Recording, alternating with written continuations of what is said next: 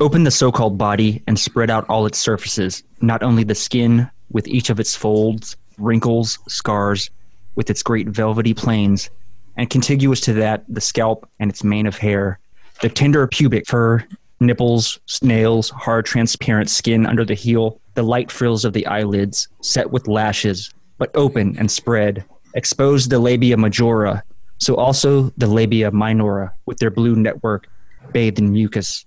Dilate the diaphragm of the anal sphincter, longitudinally cut and flatten out the black conduit of the rectum, then the colon, then the cecum. Now a rhythm with its surface all striated and polluted with shit. As though your dressmaker's scissors were opening the leg of an old pair of trousers. Go on. Expose the small intestine's alleged interior, the jejunum, the ileum, the duodenum, or else at the other end, undo its mouth at the corners, pull out the tongue at its most distant roots, and split it. Spread out the bat wings of the palate and its damp basements. Open the trachea and make it the skeleton of a boat under construction. Armed with scalpels and tweezers, dismantle and lay out the bundles and bodies of the encephalon, and then the whole network of veins and arteries intact on an immense mattress, and then the lymphatic network, and the fine bony pieces of the wrist, the ankle, take them apart and put them end to end with all the layers of nerve tissue which surround the aqueous humors and the cavernous body of the penis, and extract the great muscles, the great dorsal nets, spread them out like smooth, sleeping dolphins. Work as the sun does when you're sunbathing or taking grass. The very roots of evil, of negativity and singularity,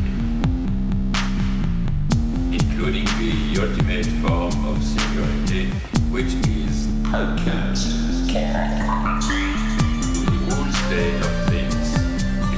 Violence without object anymore. This is the typical violence of information.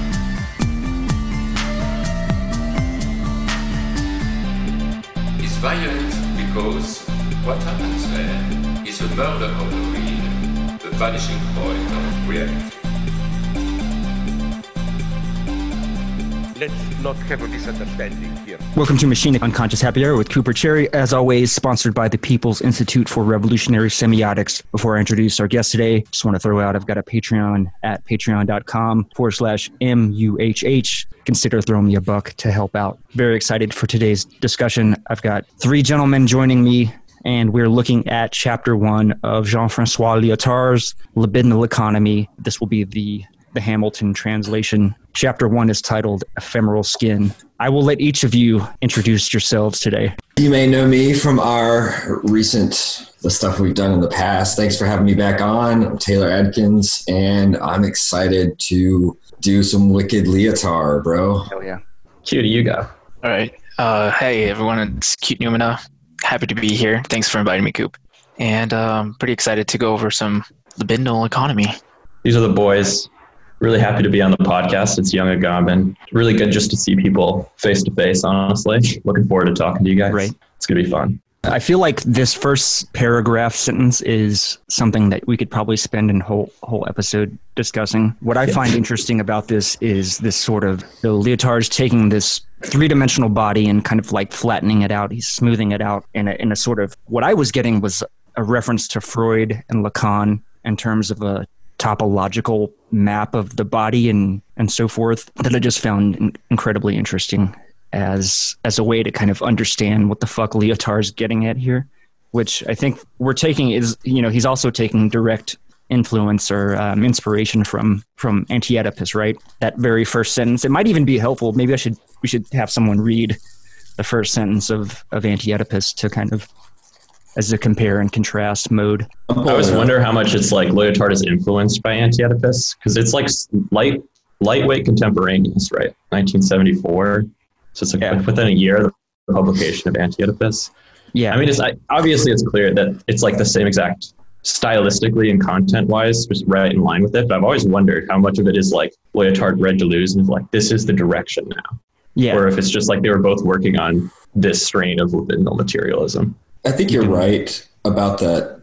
You know, it, it, it's almost too coincidental. Um, you know, 74, 72. So he would have started writing this, I assume, you know, immediately after at least perusing Anti-Oedipus. But at the same time, you know, they Deleuze and Lyotard are, are tapping into this uh, this Nietzsche, Freud, Marx thing, right? And so Lyotard takes it in one direction, and they do have a resonance. Obviously, Lyotard's got a very distinct style here, distinct from you know what Deleuze and Guattari only kind of play with at times, but Lyotard's taking it to an extreme, and it's also different from Lyotard's other works, which aren't necessarily like this. He did call this his evil book later on. Yeah, he Straight. disavows it still. May 1968. You can see the trajectory, I guess, from both Anti-Oedipus and libidinal economy. You know, taking a stance in terms of, I guess you could say, like failed revolutions or failed movements Yeah. in that sense, and kind of setting up a tone for what, uh, what you guys already said, what like theory would sound like, or what it would be written like. Taylor, did you find Anti-Oedipus? Because I, can't, Yeah, I you- have, you mean- I have so much garbage. Go ahead and read that first. Yeah. So so that that opening chapter, right? It's it's just you know the desiring machines and the opening sections labeled desiring production, but you know Anti-Oedipus in the French wasn't didn't have its subsections uh, titled. So that's just kind of the translators trying to help us. They say it is at work everywhere, functioning smoothly at times, at other times in fits and starts. It breathes, it heats, it eats, it shits and fucks. What a mistake to have ever said the id. Everywhere it is machines, real ones, not figurative ones. Machines driving other machines, machines being driven by other machines with all the necessary couplings and connections. An organ machine is plugged into an energy source machine. The one produces a flow that the other interrupts. The breast is a machine that produces milk, and the mouth is a machine coupled to it. The mouth of the anorexic wavers between several functions. Its possessor is uncertain as to whether it is an eating machine, an anal machine, a talking machine, or a breathing machine. Asthma attacks. Hence, we are all handymen, each with his little machines. For every organ machine and energy, an energy machine. All the time flows and interruptions. Judge Schreber has sunbeams in his ass, a solar anus, and rest assured that it works. Judge Schreber feels something, produces something, and is capable of explaining the process theoretically. Something is produced. The effects of a machine, not mere metaphors. Nice. Which I think is I think it's very important to bring up here, right? As you were saying, this is not it's not Lyotard necessarily just being poetic or there's an intensity to the to the writing, obviously, that has poetic resemblances, but it's uh, you know that would be the thing I think Lyotard would would want to you know stamp that on on the book as well, not not mere metaphors. the style has to be one with the content in terms of like the entire at least you know the first chapter is a critique of the powers of representation itself so when in your styling i like this kind of theory because i like the poetic aspects of it but like do as well. the theory has to be poetry it has to be like the dionysic energy as Mhm. close as you can sort of reterritorialize that into apollonian representation both of them are, are in this weird style binge of french 70s philosophy but Mhm. I mean, that's just poetry to me, honestly. Yeah, it definitely is. I think indicative of where Land kind of cribs his style. Of, Yeah. Especially like this first sentence is definitely like the.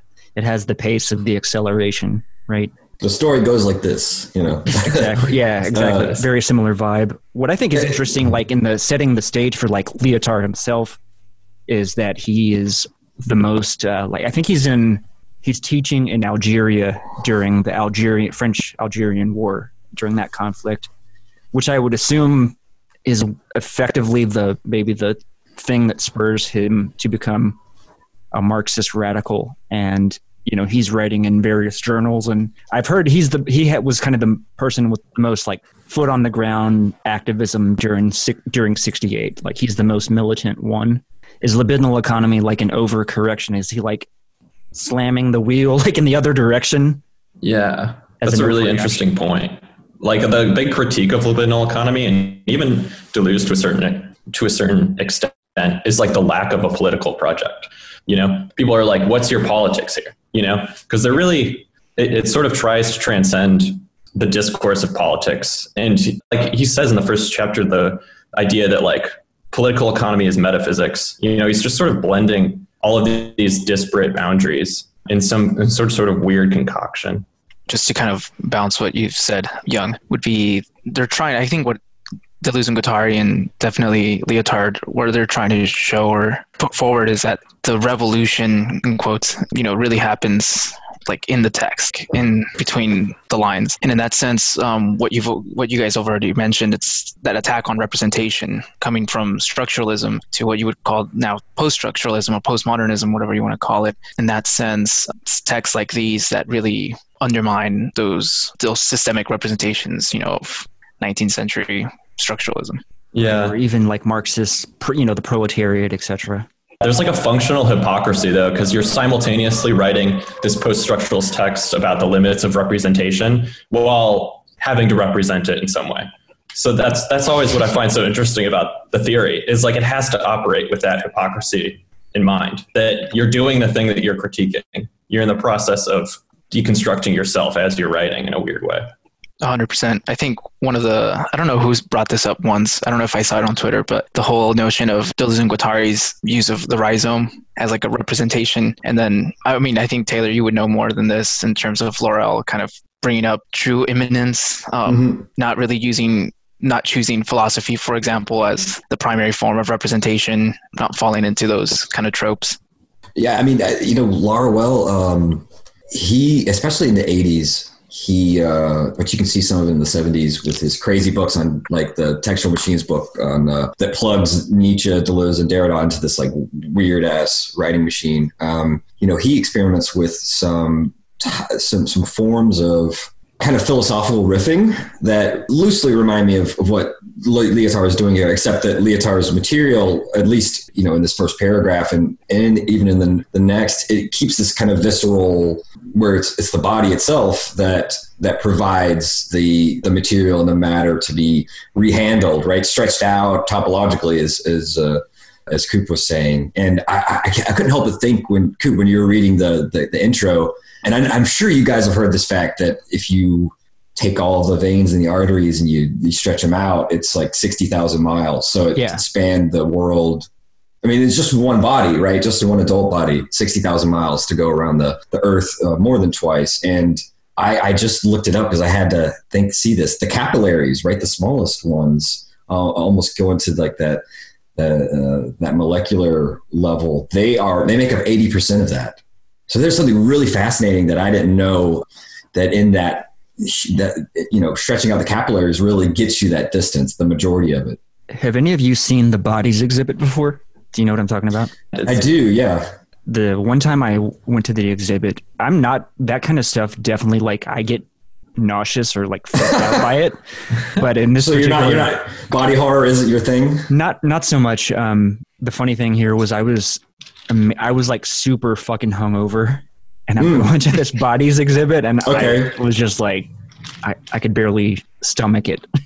but that's immediately kind of the image I get because you know there's so many different fu- ways that they like separate out the nervous system or the circulatory system, etc. right Yeah, I'll have to like link a, a YouTube video or something from the bodies exhibit to exemplify that. But it's a good visual to tie into this kind of like image that this image of the libidinal band right Lyotard's bringing up. i'm going to try to toss a little of these out at you guys throughout um quickly the the band is the word they would use in english we say mobius strip uh, in French, they they use the word band. So I just want you guys to think of that too. That the band is is the strip, and it has Right. that that Mobian. Uh, and, and and Lyotard makes it clear. I just meant like animal or just in the term in the terminology that the, Yeah. the band is is is the strip in, in the sense of the Mobius. I like band a lot better. I think it's a lot more Hmm. evocative. It, there's like a I don't know. Strip doesn't have the it doesn't connote the weight that band does. If that makes Hmm. sense. Like Mhm. there's a more band sounds like more robust and like flexible. Right. Strip strip is more a strip is static, right? I, I can see it's that. static I- and it's static and it's more like insignificant. Whereas I think of like a rubber band, right. right? That can be twisted up and like you can take that thing and you can string, you can make knots or whatever. But Right. then it's it's uh, resilient enough that it will like flip back into its original sort of shape or something. I, I like that. Yeah, I mean, it, I, I think of strip as less like a comic strip or something like that, Right. right? Which which does have a, a, a flatness to it that Yeah. they don't call it this anymore, but like a racing strip, right? Where it's it is a it is a loop. But I do think bound band in its etymology with bound and and these these other things, I think yeah, in English band works better. So why it's called a Mobius strip. The only reason why strip works in my head is because of I already think of that one sided kind of infinity Um, uh, yeah, I got you. uh, but yeah, I, I like that. That's that's good. And there was one thing I was going to say. Uh, I think both Cute and um, Young Agamben brought this up uh, in their exchange. I, it made me think about this stuff about whether it be theory practice or the intensity of of the writing or his political involvements. You know, five years later, he's going to write uh, the postmodern condition, which is one of his more well known books. And I, you know, you, you, with the critique of representation here and these other things, I'm wondering if part of the where the quote unquote political project lies in this in this type of libidinally intense writing, whether or not it's already gearing us, prepping us for this critique of meta narratives. And in itself, it, the, the book itself, does it fall prey to that, that easy categorization of having a sort of smooth, you know, straight, you know, straight cut meta narrative to it? What I think, what I think is kind of interesting, and this is kind of just gleaned from reading other people commenting on on the book, is that for Deleuze and Guattari, like there is there can be and and you can check me on this, Taylor. There's like there can be a positive and negative, not a teleology, a teleological function to desire, but like does, there's no appropriate or positive way for desire to express itself. Like there's no there's no one right way for it to be expressed. Yeah, gotcha.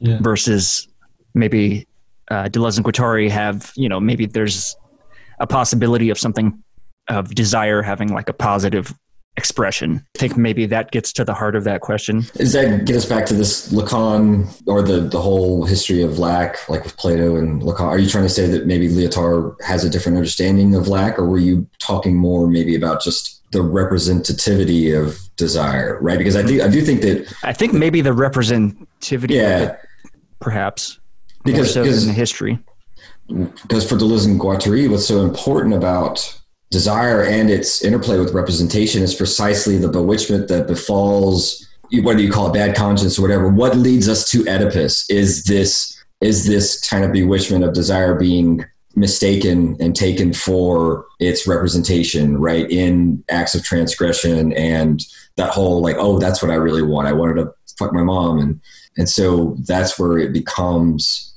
the distortions involved in desire's representation and, and such, that reflexivity and that we could say that twisting and nodding is precisely what gets us to this point where we can formulate the problematic such that the question, why do the masses desire fascism, makes sense. I also think to this Lacan point, like I think one of the major breaks with libidinal economy Deleuze and Guattari for me is the idea that lack doesn't produce desire, but desire is sort of primary to lack, and lack only comes in once it's captured. The intensities, say, of desire being produced are captured in some form of representation that's never enough to encompass like the totality of desire itself. So lack is sort of that feeling that I only have this much representation of what I desire, and then Lacan calls that well, that's how desire is made. It's like you're missing something, and you're you, you know you produce a desire out of that. But Deleuze and Guattari and Lyotard come from this place of like operating purely productively with desire, like from the zero, purely productive, and then lack is only introduced in your ability to represent desire. I think in my own understanding of lack, I'm, I really like that. Maybe it's just because of the ease of understanding desire is lack, but see, I do think that that negative is is productive, right? Like for me, when I'm trying to formulate this, and maybe I'm taking lack as too like ontologically, ontological rather, and seeing it as that sort of like being at that level, right? Versus maybe what Lacan is really getting at to like break this down into like a very understandable level. It would be um, sort of the cliche that like necessity is the mother of invention, and I think that's a good maybe metaphor for how lack is productive because it's like if you didn't have to innovate or be creative or generate like if you had everything you needed then there would be no there's no drive towards creation or destruction or anything. If you are a totality, if you're a singularity that's complete and, and full of whatever, whether that be, I don't know, meaning or or whatever the case may be, then like there's no what's the point of even like if you're dead matter or whatever, like if you're recuperated back into the real or the one substance or whatever, like at that point, there's no, what's there's no desire, right? There's no need, there's no necessity, but it's that lack that generates that desire to fill the lack with something that pushes us, that drives us. Like the Lacanian and Derridian idea of, of substitution, like everything being that lack just, or sort of just like desire having to find a substitution in the signifier. I think sort of one of the big critiques that libidinal materialism provides to that is that that's sort of like a new ontological limitation that they're creating. You know, it's like a new representation that's just as like, it doesn't really get to the heart of what desire and representation have in common with each other. It Yeah. creates like this new system of like, oh, it just works through substitution. Right. And like, of course, you need to substitute, but substitution doesn't come from just like you know an innate ability to substitute or the innate need to substitute. It's just that substitution is the way that desire is sort of presented to itself. desire are you saying maybe that desire this is how i kind of think of it as desire can become its own meta narrative in that sense Yeah, exactly. Like there's a new hmm. narrative to what desire is that doesn't really get to the heart of like what what I think they think like a true pro-structuralism is. To say that there's not like an ability to to structurally sort of imagine an ontology of what desire is when you're creating lack or when you're using lack to describe it. does anyone have a handle on what Lyotard is referencing with this great with the zero the great zero? I don't understand how to diff- how do i differentiate between that and lack in a sense i don't even know what register he's dis- discussing Well, I mean, the, the, the great zero is, to me, ha- has resonances with uh, the full body without organs, right? So it is that surface upon which intensities circulate and, uh, you know, disjoin, connect, conjoin, all that. So that, I think, the great zero, there's a wager in identifying it as, as not being the same as traditional understandings of lack in the negative. Does that make sense? It's like Deleuze and Guattari said of like when you're assuming lack, you're assuming from a presupposition of negativity. Yeah. Like a zero isn't negative. You know what I mean? Right. Like you, you can deterritorialize back to zero, but you're not starting from negative one, so to speak. It, Yeah, it's always being produced back like to and from the zero. I like that. One of the things that's really interesting is in that, what is it, the third, maybe the fourth paragraph, he talks about, he brings up this question of representativity and substitution um, that we just talked about. And he, he mentions polymorphous perversity basically. And, and I, it made me think of Freud. Obviously, obviously Freud is in here somewhere. And I just, what it made me think of is in the four, in the four uh, proponents of the drive, right? You've got you've got pressure, you've got aim, object, and source. The notion of source is one of the most mysterious ones, and one and, and the one which Freud is most reticent to talk about because he defines it in terms of a, a bodily process, right? It's a somatic process, but it's represented in mental life by a drive, right? So there's this representative of the drive that found in the source, which is biological, which is bodily, which is visceral. And this is where Freud will basically say, look, psychology can't speak of it. It's it's biology's role to be able to give us some insight into how how a source functions.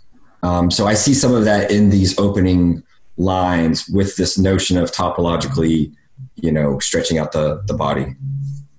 It's always really complicated to me this like moving between dimensionality. Like this like topology is necessarily two dimensional, even though it's describing like something that isn't necessarily two dimensional, might be three dimensional. Like same with words obviously are two dimensional signifier, but like what Lyotard writes in that first long sentence is almost this imagination of a third dimensional space using the second dimension.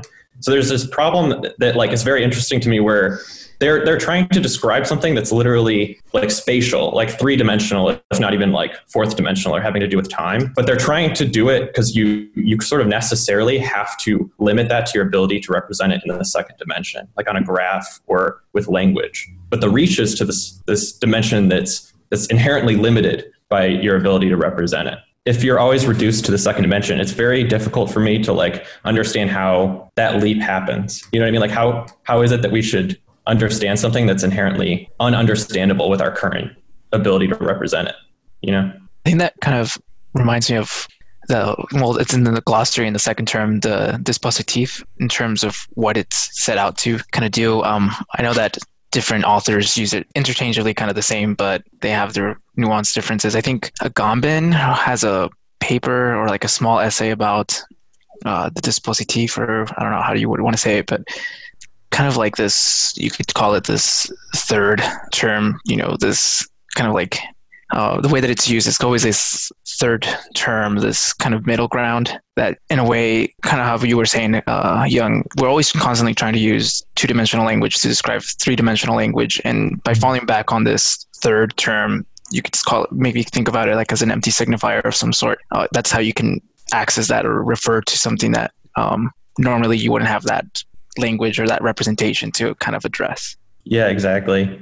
It's kind of funny like to read that first sentence i'm doing exactly what he's saying we're trying to get away from like i'm sort of in the cave right like i'm imagining this body like i'm in a movie theater sort of like projecting it in my mind which is his thing is like that's that's the prison house of representation itself so like understanding the limits of representation but i'm still doing it through the same limitation you know that he put out at the outset this is something that Taylor and I have discussed a lot about. Like, you use language to criticize language, or use representation Mhm. to criticize language. It's almost like playing on that meme. We actually discussed it on our last Machinic Unconscious deep dive. and yeah, I think that that's great to bring up because it is precisely, you know, obviously, like they say, like Deleuze and Guattari, I think it's in the faciality plateau in A Thousand Plateaus when they're like, you looked at the clock and the, the clock had was was a certain time and you you go out and your boss gives you a raised eyebrow. You walk home you step in a pile of shit. Doesn't it doesn't matter what it means it's still signifying.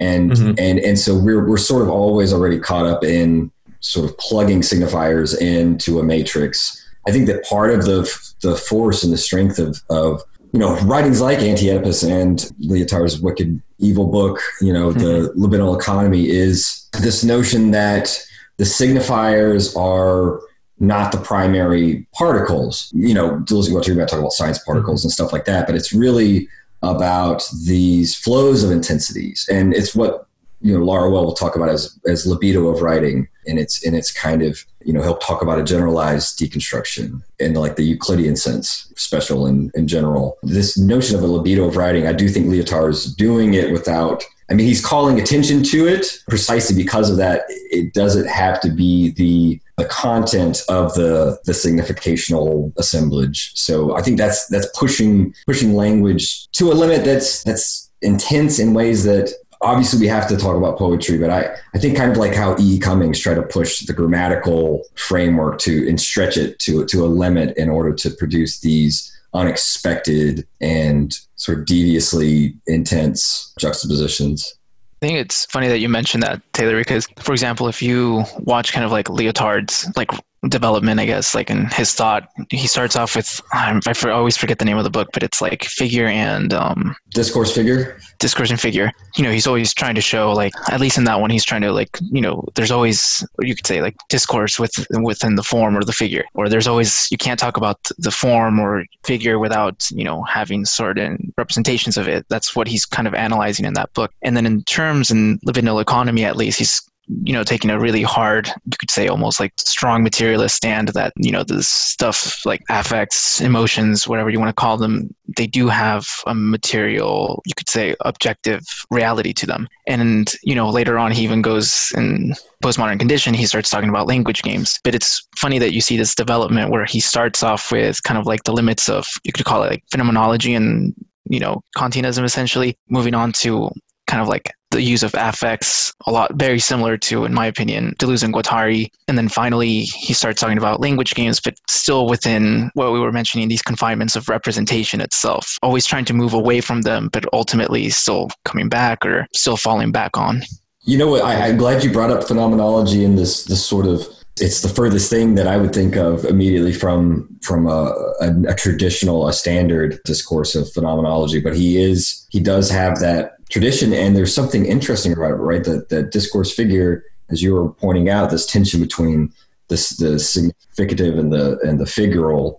That book was written almost 20 years after his first book, which was just called Phenomenology.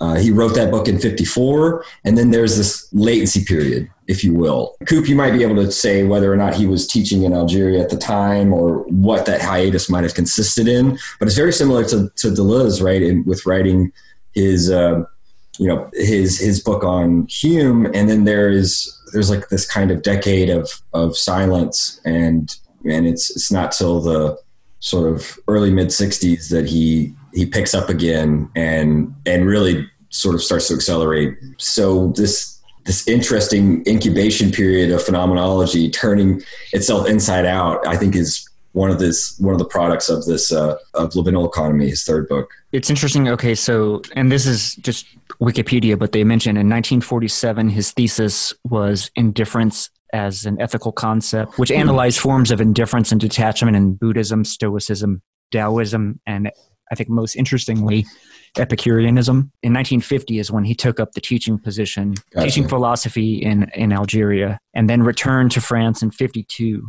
And he taught at a military academy, and that's where it, when he published the work on phenomenology in 1954. That's probably when he was at his most, in Most like ties with Yeah. yeah. most Marxists. I think Well, interesting just to like back up Yeah, maybe go to like before I just don't want to get too far into like nuts and bolts of the philosophy and theory elements because I think there's a kind of a like broader discussion we can maybe briefly have about I think in terms of political economy and like I was listening to a Benjamin Noys uh, talk the other day there's apparently in like 2019 they there was a conference on libidinal economy that both Noys and Todd McGowan was there as well. That uh, that might be interesting to go back and like delve into. But uh, something interesting that Noys brought up that I think kind of coincided with kind of something I've said was that, for example, in '72 you have Anti-Oedipus, in '74 you have libidinal economy.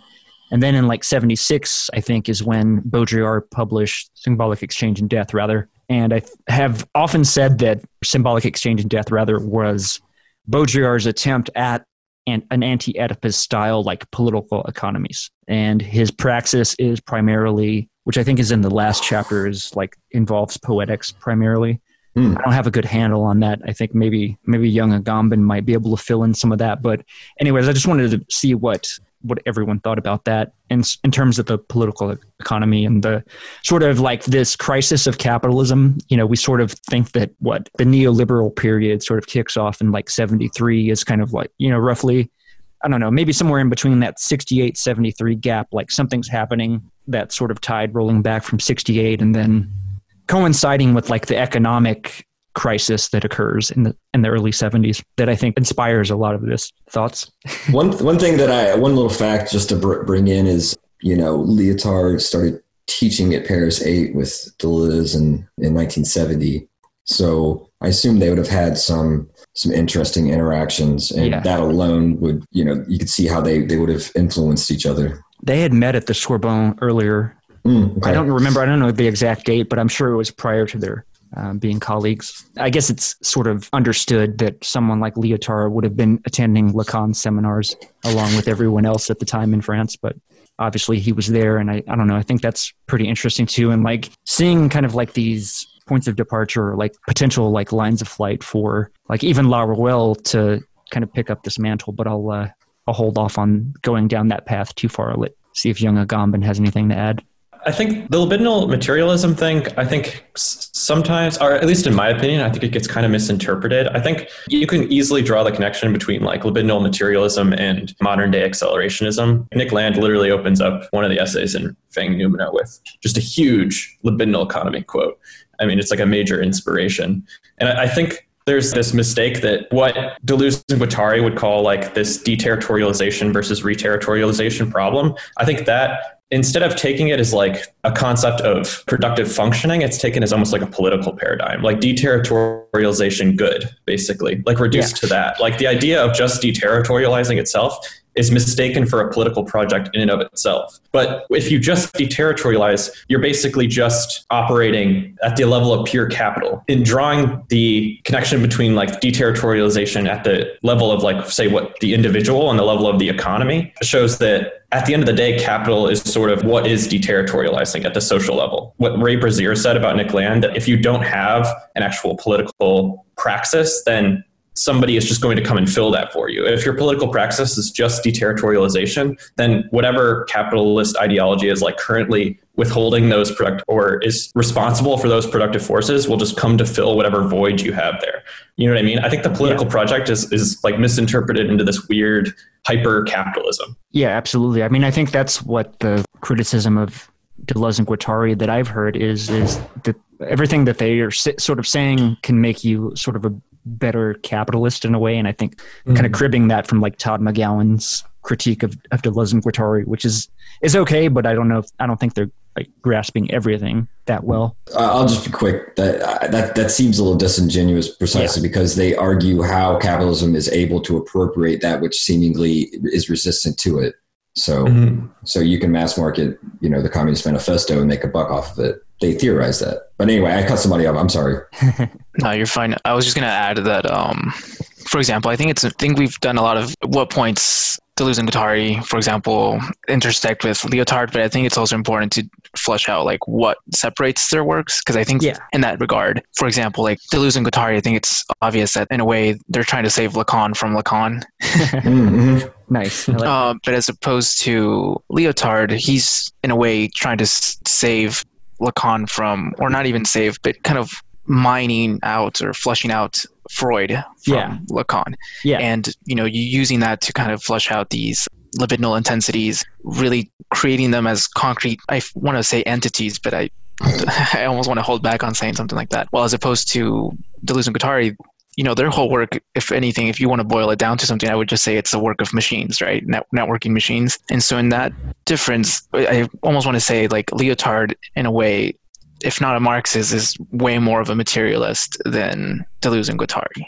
Yeah. I would definitely agree you- that he's drawing like from more the like he's more directly incorporating Freud than Lacan largely, other than maybe like here and there. But yeah, I definitely and I want to get into that. I think in terms of this to, this discussion of topology, but Yeah. Uh, I just wanted to point one more thing, which was that um, I think that connection to Freud also inevitably ties into a lot of Nick Land's work in terms of Nick Land's own influences in in Freud. In terms of, I think Mark Fisher flushes this out the best in his essay um, Avatar versus Terminator or Terminator versus Avatar, where he points out how what, what does he say exactly? Essentially, what is accelerationism if not the death drive minus what is his name Bergson's vitalism? Mhm. And in that sense, it's like yeah, this is exactly what I would say someone like Lyotard is pointing out or is setting up the foundation for someone like Nick Land, for example, to build up their, if you want to say, political praxis or political project, which is not really a project. It's more like just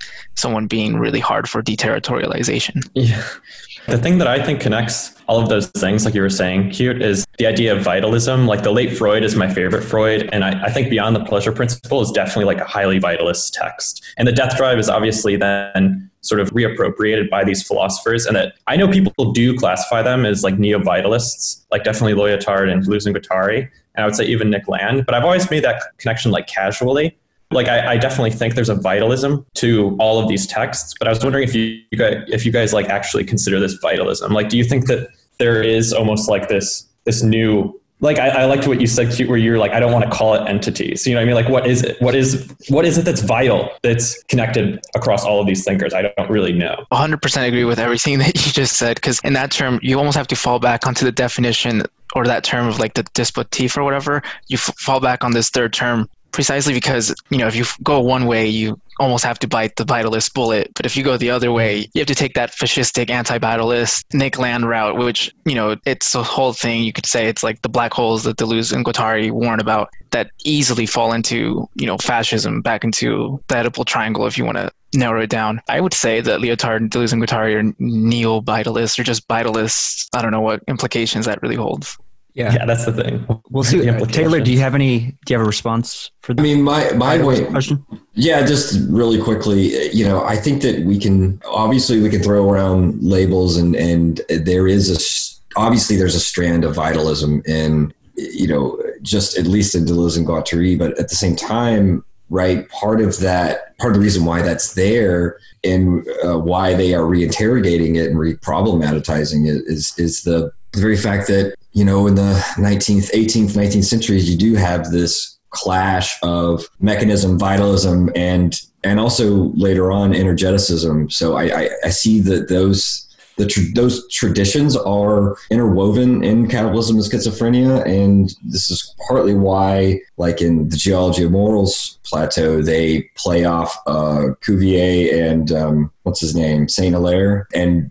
sort of try to then it's kind of like distending vitalism to to this new sort of un you know it's this like an this- unprecedented level of vitalism. it's a it's a kind of neo-formalism in that sense, right? Because the way that they try to rescue uh, Saint Hilaire and and and his in that Darwin Lamarck kind of uh, circle of these thinkers of evolution, creative evolution, right? So yeah, I mean, like with Lyotard, if there's a vitalism, it is deterritorialized into like an intensivism, right? It is about the circulation of intensities and how that informs our understanding of capital and political economy and why those are always already in dialogue. The vitalism reproach has to be, you know, really, we really do have to be very specific about what we mean because there's probably a number of lines in Deleuze and Guattari that are going to complicate that, specifically either with the machinic, you know, ontology or whatever it may be. thinking I should read perhaps the dispositif definition yeah. that's included in the Hamilton just to set the stage. And I think I'll do that and then libidinal band because I want to kind of segue into this discussion of the of this kind of striated or flattened out body, the two dimensionalizing of the body that Lyotard's going into, which is I think directly like Cute said, this is drawing largely on Freud. And I think was it uh, Young Agamben that mentioned beyond the pleasure principle? Yes. just late Freud rather. And just as a side note, that would probably be a great reading to sort of prepare for libidinal economy. And I don't know if anyone had. I mean, obviously, probably what beyond the pleasure principle. Anti is. Do you think is it necessary to engage with anti Oedipus at all, or I oh, you mean to, to have read it? To have read it? Yeah, just to like, or, I think it's very it's very helpful. just to kind of enrich your understanding of especially those sections in anti-oedipus where they are directly using the freudian language of thanatos Right. eros like they are yeah i mean this this notion of the late freud and, and a kind of vitalism especially in bpp that is that's spot on um, which you guys were, were bringing up earlier but you did you want to read the, the I will in a second. I just was curious if you had. Uh, I think maybe you might be our best source for like recommendations on what's going to improve your experience with libidinal economy on the reading front from the context of like you know what I mean from the context of like Deleuze and like I would say uh, BPP is definitely there, but one thing that um, if we wanted to juxtapose the early and the late Freud, I definitely think the three essays on sexuality is important for this opening chapter. The I mentioned earlier the notion of the polymorphously perverse, and that's where I mean, Freud does revise this. I think it's 1905, the three essays throughout his life, and adds on, and so the Oedip- Oedipus comes in, and some other uh, equivocations, if you will. But if you but if you follow just the the early version, the 1905 version, it's very clear that Freud is attacking a Victorian sensibility about sex, about what constitutes perversion, Or and like he's pushing. the Yeah, repressive hypothesis kind of Mhm, yeah, vibe. and he and and really quickly, just he pushes to the limit this notion that the sex organs should be uh, exclusively used for reproduction, and he he calls into question Victorian. Um, like he'll he'll say, well, isn't it kind of gross that we kiss each other in order to stimulate the sexual drives? Like, uh, why are the in why the extreme extremities of our you know gastrointestinal system this this embrace of uh, external mucous membranes he wants to say well isn't that perverse so he he does push he pushes the victorians to to face their hypocrisy when it comes Yeah. to and really it has a political and juridical aspect he'll he'll talk about the kind of outlawed um, forms of, of, of sexual interaction, including sodomy and these other things. And, and Freud is, is very, I think in that sense, he's kind of a firebrand in that, in those three essays by wanting to call out, call into question what's, what, what's normal uh, sexually. Yeah, I think that's interesting in the context of I've read, and I have to find a source for this, but that a woman's nipples are like the nerve endings are tied to their clitoris or or whatever. Like there's a similar, I don't I know if it's a similar like neurological brain, you know, part of the brain that's stimulated whenever the breast is like sucked. So if you really think about that in the context of like of Oedipus and like and sex and what's like you said, what's normal or or not, uh, I think that's kind of an interesting Well, if you think about the, the organs that the external organs that, that engorge during sexual arousal, I mean, obviously the penis, but the clitoris, the nipples, that's, that's the rush of blood to the, Yeah. to the surface. Right. And, and so, yeah, you're, you're I mean, the Spot on. lips, the lips also flush and as Mhm, well yep. too, which is kind of an. Inter- I guess to those are all expose, to the expose the clitoris. right. Yeah. to that dual metaphor. That's funny. Just reminds me of that one, just, just to kind of shit post when Jordan Peterson was like, "Why do women wear makeup?" yeah, exactly. What, what was the what, what was the follow up? I think the Vice interviewer pressures him on it, like because they want to look pretty, or they just because they feel like wearing makeup, and he's like, "Well, I'm not too sure." Uh, kind of insinuating that like there is this like essential sexual behavior or whatever you want to call it. Like these, they're clear signs of Yeah, sexual. exactly. uh, he wants to objectify, or he wants to have a one-to-one relation between signifier and sign, and not Mm. realize that like those signifiers are kind of floating. Like there's a viscous relationship between signifier, and that, that even goes like if we wanted to, we could like go on a long discussion of of Deleuze and, and Proust and signs, and kind of how he kind of says I forget what the line is, but it's something about like mistaking mistaking those external signs for the object itself, or like you know Yeah. what I mean. That's that's good. And I was just really good quickly. I, I you know, who doesn't try to put on their best face when they are, you know, Yeah, at work when- or whatever, when- right? Yeah, I mean, like uh, guys do it too. It's yeah. it- oh, absolutely. Yeah. What's wearing a suit or working out or Yeah, sure. making your hair, like any of that shit. It's all. exactly. But that's, I mean, how how much is that falling back into like this libidinal economy, this like one unified drive of death and life? You know, it's it's interesting, right? Where it's like I, I know that um, nowadays my wife really only puts on eye makeup because when she's going out, she's gonna she's gonna have that mask. The amount of effort that goes into and the, obviously the, the even the surface area of the of the work to be done is is really restricted to that that uh, uh The to- to topology of the face, even Yeah, like yeah, how that relates to mhm. faciality too, right? Exactly. So it's when I talk to her about it, it's not necessarily like I want to be desired as an object, right? It, it's it's more. I also, I think for her pri- primordially, it's it's I want to put on my best face and therefore have a confidence of like just being out in the world because we know we're going to be seen. We know our faces are going to have that interaction. That already is like a you know, like an RPG game, it's like a huge buff to, to charisma and, and, and confidence and, and just initiative. Uh, so How much of that though circles back to desire being the desire of the other, right? mhm. Like, what's more validating? What's more validating than to be sexually desired by anyone? That's one of the Mm. most validating thing. I mean, I don't know. You might even say that's like. I mean, I would even mm, be so bold as to say like that's kind of like what this libidinal economy is is pointing towards is that kind of like this kind of baseless or this directionless drive without teleology that it's just like bashing through barriers kind of in the right. sense that Deleuze and Guattari or this unleashing of desire has potential.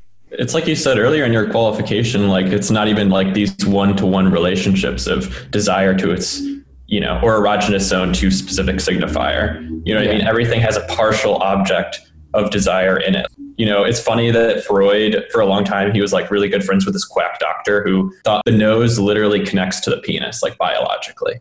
And they really went all in on it, and it kind of just ended up being quack material. But that's like sort of like the remedial logic of when you realize the connection between desire and signification, that like remedial one to one logic. Yeah. And then libidinal economy, we're to the point where it's like everything has this slight ratio to your desire. You know, like even in the signification, obviously advertising is entirely based on that fact. How can you direct this almost universal unfolding of desire into very Right. specific partial objects? Yeah, and that's where I see kind of like, you know, a lot of people say you can't cohabitate Lacan's desire with Deleuze and Guattari, but I don't know. I'm I'm not so sure that you can't kind of, at least in a in a sort of buggery type sense, connect those two in a I mean- productive fashion. in that sense, you could. I mean, I'm not the biggest like Lacan buff, but in that sense, you could bring in Deleuze and Guattari's like machinic ontology, and that's like, Yeah, that's the whole point. You know, it's- right. It's like the machines connect- individuals. Yeah, exactly. It's like this individual desire plugs into this. All, there's also there's like individual desire that's sort of influenced by lack, and then there's also this machinic process, and maybe that's part of this. The libidinal band is di- different sides of the same thing, or like of desire Yeah. itself has like that kind of.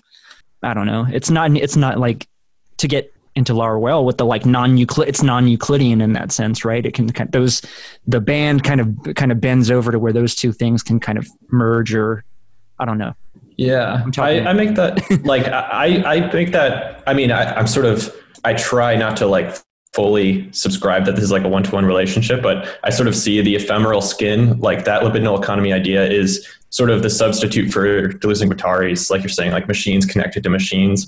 Like the machines, like they have the semiotic machines going, you know, interacting with one another, so to speak. But in the Lyotardian way, it's like this big skin that we're all a part of that's being inscribed upon. When when something's inscribed upon what looks like outside of us, it's actually inside of us. You know, it's like mm-hmm. inscribed upon our bowels. Like instead of machines, it's this big skin. But at the same, I kind of use those as like interchangeable. But I think that obviously is way too reductive for what Lyotard's trying to do. Because there's a reason he uses skin instead of like just adopting the machinic Yeah. uh, sort of like metaphor that Deleuze and Guattari Right. use. So it's obviously not like, oh yeah, this is just my version of it. But to me, that's like where I draw the the similarities of their metaphor. Right.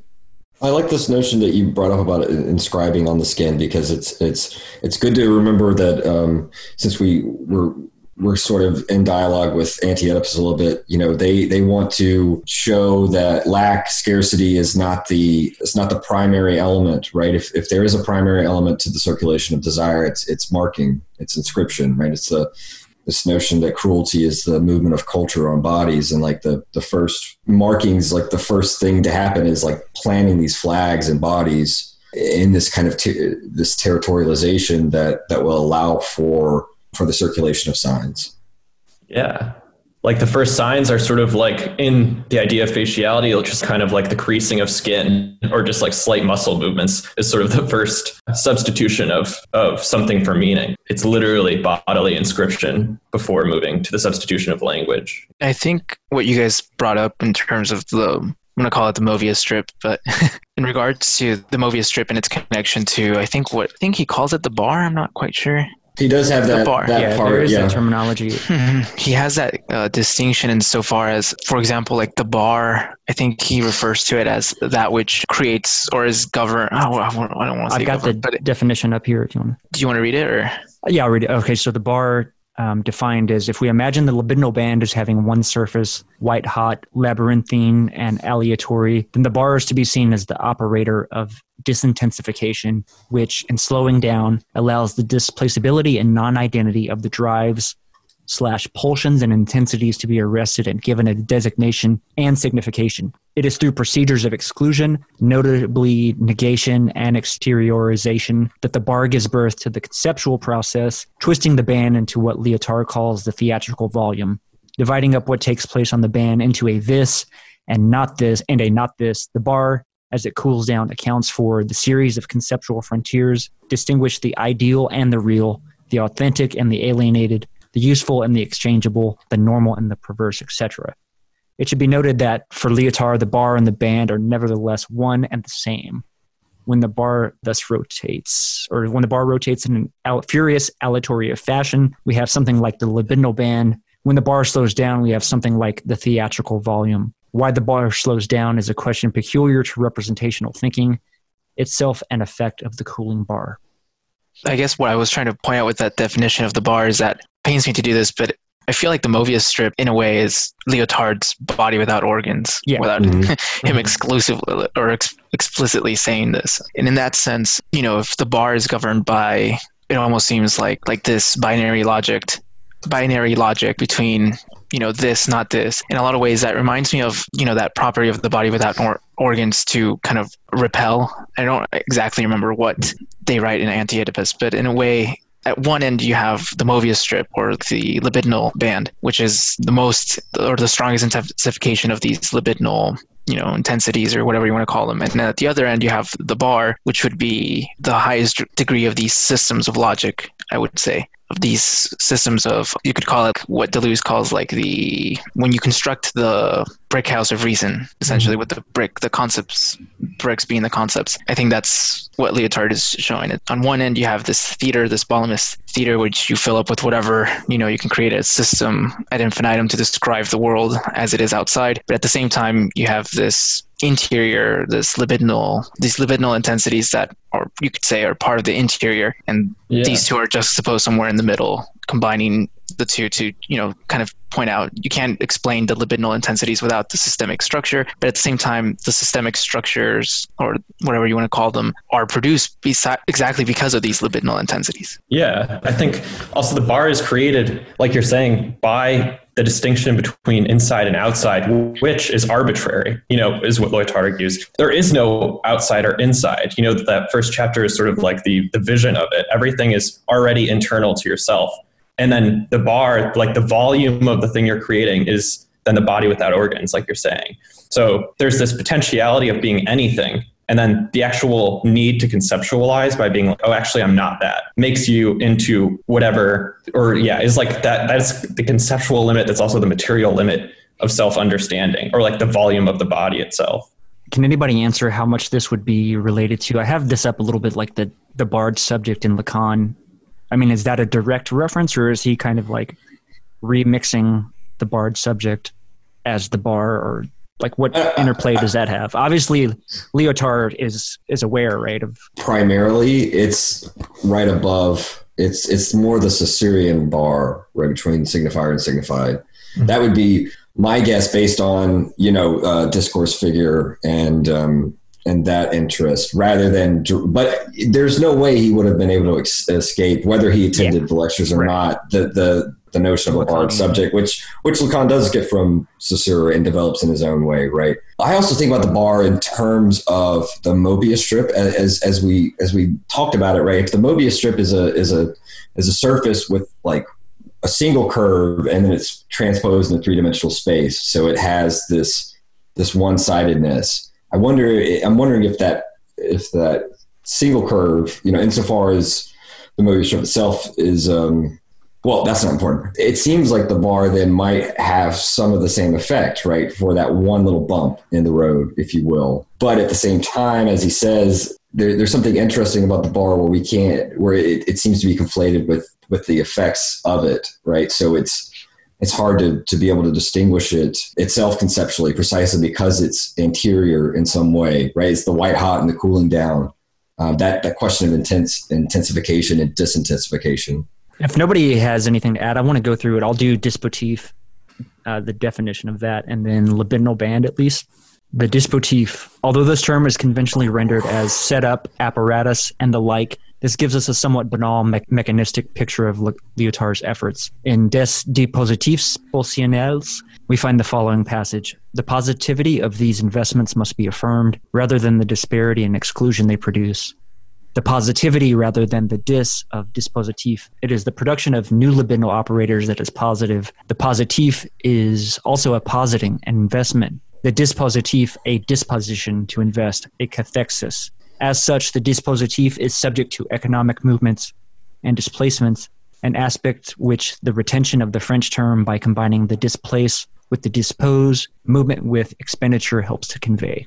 So that's dispositif. And then the libidinal band slash skin, the band which has, most importantly, neither an inside nor an outside, is most easily comparable to what Freud called the primary process of the pulsions of the psychical apparatus and could be considered a sort of analogical presentation of difference independent of the secondary orders of representation in which identity, signification, and reference are all determined or are determined. Although the libidinal band allows Lyotard to show what is necessarily excluded by representational thinking, it's not to be considered descriptively true, since the model would then collapse back onto re representation, but as more forceful and more interesting and more inventive than previous totalizations of the real. As a kind of persuasive fiction, the various descriptions of the band wish, nevertheless, to account for the closures and exclusions inherent to representational thinking and suggest a pagan manner of affirming the differences and singularities that run through the libidinal band in an aleatory and indeterminate fashion. And I mean, I think that last bit is like very, very Deleuze and Guattari, right? Like the I, uh, was, I like the pagan pagan manner, the pagan Yeah. manner of affirming the differences and singularities that run through the libidinal band in this aleatory, right permanent fashion. this attack on political theology is this is very reminiscent of the attack on psychoanalysts as the new priests I think he goes into it a bit in chapter one, where he starts talking about the pagan. Let me see. I think it's like section two of chapter one. Yeah, he definitely brings it up in the early pages. I like the the sort of there's like a meta project here of this like style of theory, or at least what this theory sets itself out to do, which I think is really interesting. Where it sort of like builds in its own entropy, so to speak. Like instead of working towards like this thing that's supposed to exist forever in totality, like a philosophical system that's going to be completely totalizable of reality. The idea of even writing a book like Libidinal Economy is that this is a reterritorialization of what I've experienced as deterritorialization. Like I've deterritorialized Freud, I've deterritorialized these specific concepts, but I need to reterritorialize them in order to explain the process of deterritorialization that took place. But the idea is even my reterritorialization will be deterritorialized. You know, there's an entropy to my own writing that I expect you to like go through your own process of deterritorializing these concepts and then you have to kind of come back and reterritorialize it yourself but Yeah. it goes back to that like operative hypocrisy of it all you know the idea is like i'm writing this to explain something to you but i'm writing also to provide you a logic with how to basically deconstruct what i'm saying which is the necessary process the meta process almost like the meta ethical process at work here Yeah. I mean, it definitely calls back that, like Deleuze's quote about, you know, a concept is a brick. I think the book that ties, or at least might be relationally more connected to what you just said, Young, was uh, A Thousand Plateaus. Like the book itself, you, you know, it's like a rhizome. It's like, well, li- the libidinal economy itself should be treated like a rhizome, to use Deleuze and Right. Guattari's language. It's like, what interpretation do you have of libidinal economy in that sense? By the way, cute. Um, yeah, I think it's that second section. It's called pagan theatrics. So that's where I think the, the term first gets used in uh, the book beyond the translator's intro. But he, he does, I think even before that, he, he starts to what make equivalent the movement of capital and political theology. I was trying to look for that, but that was the maybe maybe it was in that section itself. like if you take this I, th- I don't know if it was you or if it was young that mentioned like the meta theology attack Mm-hmm. term uh, like in that sense like you know the judeo-christian idea of god if you were to directly connect that with like lacan or like freud for example like you know the oedipal structure Mhm. um, to take this to the, its ultimate conclusion, like the the pagan god, what he's trying to do with paganism is to kind of break that apart, break that system apart, and you know, it's like have a goddess or a god for you know every moment or for everything. It's like this plurification of these you know material, you could say material moments, actions, whatever, directly related to these concepts, and or these concepts would be stand-ins for God or whatever you or gods, I should say, these pagan entities. I love the the stuff about the uh, the Augustine quote, right? And then he he talks about the for the pagans, it's Dionysus and Bacchus, right? So that brings us kind of back to, to what we were talking about earlier about the the Dionysian and the Apollonian, which I always found interesting that Apollo has got a prophecy because the Sibyls had to get super fucked up on whatever drugs, whether it be the I mean, there's there's reports that it was some uh, they got they got high off the gas coming from the the the volcanic, you know, strata, you know, seeping up. But that's the dementia and the amentia that he brings up. Where is this? This is page nine. The great the great uh, singularities of Dionysus and Bacchus. I was was gonna look up amentia. Severe congenital mental handicap. Okay, that's fun. So yeah, I guess if dementia is losing one's mind or going out of one's mind, then amentia would be lacking a mind altogether. Amen. Yeah. Yeah, this is on page nine at the, at the bottom when he's talking about Dionysus and Bacchus, and he links dementia and amentia. The mens, right? The the mind, the movement of force becomes commotion of the spirit, and soon dementia and amentia. There is a part of me that thinks there's something that is reactionary about the fact that Deleuze and Guattari spent years being like, no, we don't mean literal schizophrenics to try and like kind of save their reputation because people are like, oh, you think you think madmen are like revolutionaries basically, and they're like, no, it's like a different process or whatever. That kind of limited the actual like taking their logic to the conclusion that the madman like is a re- revolutionary. You know, Mhm. they kept being they kept being like, no, no, no, we mean something different, and I feel like that was like almost completely like egocentric because every French philosopher was just like, oh, you're just literally putting crazy people as the vanguard of the revolution, and they just try to be like, no, no, no, different process. You know, there's like major distinction between clinical and Yes. theoretical schizophrenia. Yeah, I do think that that was one of the the. You're right. The the greatest misunderstandings that they faced was Somebody just Well- posted something about that actually. Oh yeah. I forget. Somebody posted a quote about that. I posted the. I posted the. Yeah, I posted. It was from the. Um, gosh, it was from one of those seminars I translated. I can't remember which, but he. I think it was the the first one on the four unconsciouses where he he's talking to his students and he makes that joke that basically that's exactly what Young said, right? It's um, it's oh you you think that the the schizos are, are revolutionaries and um, you know I, I think for him you're right. There is this easy ability to to justify medical and, and, and clinical specifications and classes even these global kind of entities of the schizo who would be you know drugged up and and and sort of um, narcotically subdued by a, you know a kind of carceral system if you will um, and Foucault's obviously important here too versus what they are trying to do by taking taking neurosis and, and paranoia and schizophrenia to their logical limits as movements of history. I think that's part of where obviously we can they can be critiqued for that and whether or not they did a good enough job. I think that that's there, it's obviously an uphill battle because it does it, it does try to elicit the resistance of psychoanalytic categories and, and the and, and, and psychoanalytic thinkers who would not recognize those concepts anymore. It's a risk, right? It's a risk reward thing. I know. I don't think they were ready to take that like professional risk, but there's like there's a good part of me that's like, yeah, the catatonic schizophrenic, as they call them, is like mm-hmm. the cosmological revolutionary. You know, they were right. Like their logic is sound. They just weren't really willing to say it because it's like that career was on the line. People thinking they were literally talking about schizophrenics, they made this huge mystification thing going on where it's harder for me to take it to that logical point that they actually are revolutionaries than to be like, okay, so how am I supposed to like completely separate your schizophrenia from schizophrenia, like as we commonly know it, as like a medical? How much of this is just like trying to get beyond like our human subjectivity? Right. Just to fill the the space for a second, I, I totally agree with what Young is, is talking about. And I, I think that you're sort of onto it, Coop. It's maybe, you know, it's precisely because they're worried about the schizophrenic with like a capital, you know, the uh, being taken as a global person.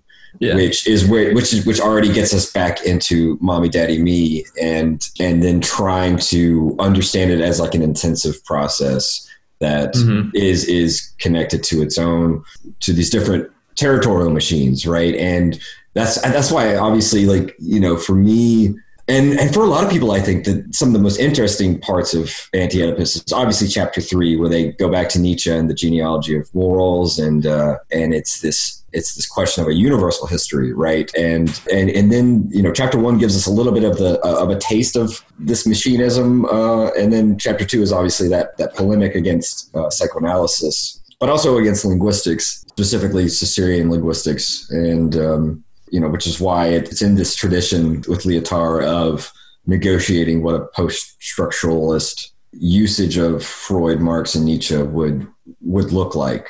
I want to ask a question for you guys before we move on, because I think Taylor, what you mentioned made me think of this, which I think was directly commenting on what Young you just said, um, which was, uh, you know, how much of this is going back to Oedipus. In that sense, I don't know if you guys noted, i have the same feelings about Nick Land in regards to. I don't know, he Genon, Ganon, or whatever. You know, it's supposed to be this non. It's the outside, right? That's what he uses it as that that signifier. But at the end of the day, the way he talks about capitalism and the way that he talks about AI, the process of capitalism as AI, is he not falling back on the same anthropocentric vision that he's so adamant about critiquing? Yeah, I mean, I think I said he could have been in. I posted this earlier this morning about he could have he fucked himself by not taking Lacan seriously and really left a big blind spot. I think for himself. It's funny though that like Deleuze and Guattari in I'm sure it's a thousand plateaus in the body without organs section literally like predict the Nick Land pipeline Right. where they're It's like interesting. if you become a body without organs too quickly if you Ah, deterritorialize yes. you always reterritorialize back onto like a fascist and it's just You so funny yeah. that okay that's exactly what happened this dude took it you know they use like they think drugs are like a way to do that. If you become a body without organs through drugs, it's basically going to cause the same thing. It's just funny that like he can be so into Deleuze Guattari and then literally become like almost the satire that become a parody of of literally what they said would happen. I'm just like, how can you let that happen? He's literally like- just like taking. Yeah, go ahead. I was just gonna mention like his whole ateleology, and it's like, bro, it's literally just a teleology. Yeah, exactly. I don't know, like the way that he. I think this is my biggest gripe with Nick Land, and I'm. uh, This could be a whole separate issue. I don't want to spend too much time in it because I know it just seems like if you even read like genealogy of morals, that to me seems way more in line with accelerationism Mhm. than even some of Nick Land's own work, at least in like re- in recent history. Um, like the stuff that he's doing now with neo reaction, just if anything, it's like a re- a revert back to you know some of his humanist. I don't Yeah, know, there's like a confusion there. Like the neo reaction almost is, in a weird way, a what would you call it? Like a rebellion against capital. Like his, his political project of like, if you wanted accelerationism, like you should just be like really into the idea of Joe Biden winning, basically. You know what I mean? but he supports like political projects that lower the ability for capital to accelerate itself. You live in China. You know what I mean? Like it would be better if China could like be trading right now. That would be like more accelerationist than like breaking down the global economy. Just there's so there's like a weird, almost like schizo Yeah. Politics going on where it's like simultaneously he believes two things and He's you have to still caught in pick that out the Oedipal, man. hypocrisy. Yeah, yeah. He's, he's The caught in the humanist Oedipal or the triangle, the black hole. anti-humanist? Which Yeah. one is it today? Right. It, it does seem to be a, a, a contradiction or a conflict between his interests and his investments, as you know, you know, the conscious Nicely conscious put. interests and unconscious investments. And um, what I was thinking of Coop saying about sneaking in the anthropocentrism that just or that, that maybe just sneaks in after the fact is in an, a 1980 essay Laruelle writes about he, it's called Homo Ex Machina, uh, man out of machine, and he ends the essay after going through this this history of the culmination of biopolitics, you know, with Descartes, Nietzsche, Foucault, um, this notion of a superior racism that is devoid of all everyday racial content or expression, and I just wonder if that's kind of the thing where Nick was heading. You can see early on, and then it just takes that that right turn and totally misses it. And and there is this constitution of accelerated superior racism, except it contain it like retains the superiority of, of its racial uh, expression and content, and and so it kind of misses the. It kind of well, you could say it, it kind of confuses the the forest for the trees or something. Uh, you know, to be stupid about it. like HBD with HBD with all of the nationalistic tendencies that is coupled with it. which can sort of take us back into this formulation that um, Freud had, like one of his first topological interventions, we might say, Ah, okay, gotcha. like his intervention in the topology. I think this page even goes to it. He's got a graph from like 1899, just kind of like his first adventure. But then the second one, I think, is maybe from the interpretation of dreams. Well, 1899 would have been when he wrote Interpretation of Dreams. Gotcha, If, okay. that, if the first So that's probably the first part of it, yeah. Yeah, And then this is a more div- 22. That would be post. that'd be around. Principle. I'm not. Yeah, uh, because he wrote that after World War One. It might be right after that, or or around the same time. but you can kind of see the evolutionary like the ge- the generous of this kind of libidinal band motif that 1920. lyotard's working with right in this like very simple so in this graph i'm looking at is a topography from 1922 and we've got we've got a repression we've got the id we've got the ego i'm not sure what all the other demarcations on are necessarily but i mean i think you it's a gesture towards what i think lacan kind of picks up l- later on Well, per- there's perception consciousness system. okay i gotcha right? That's the skin of the ego. That's the surface, and then the pre-conscious, right, which Ah, is always kind of in a. Uh, it's it's it straddles that liminal border of the of consciousness and and uh, the unconscious, and yeah, so. This is very interesting, but yeah, as you said, he'll, he'll he not, he's not going to be happy with. He's not going to stick with this model. It'll just be, but he at this time especially he was much more susceptible to to saying everything should be collapsible that if we're going to speculate we should we should do so with a kind of tentativeness and ability to to throw things out when they when they aren't working Freud's a complex guy he's he's he's a he's a good he's all right he's a good kid it's seminar Lacan seminar 12 is where he is first really, and this like later gets developed whenever he gets into his Borromean knot period. But I think it's in in seminar twelve where he discusses the Mobius strip and the Klein bottle, which is veering into that kind of non-Euclidean geometry that I was discussing earlier. That very much evokes the uh, the libidinal band, right?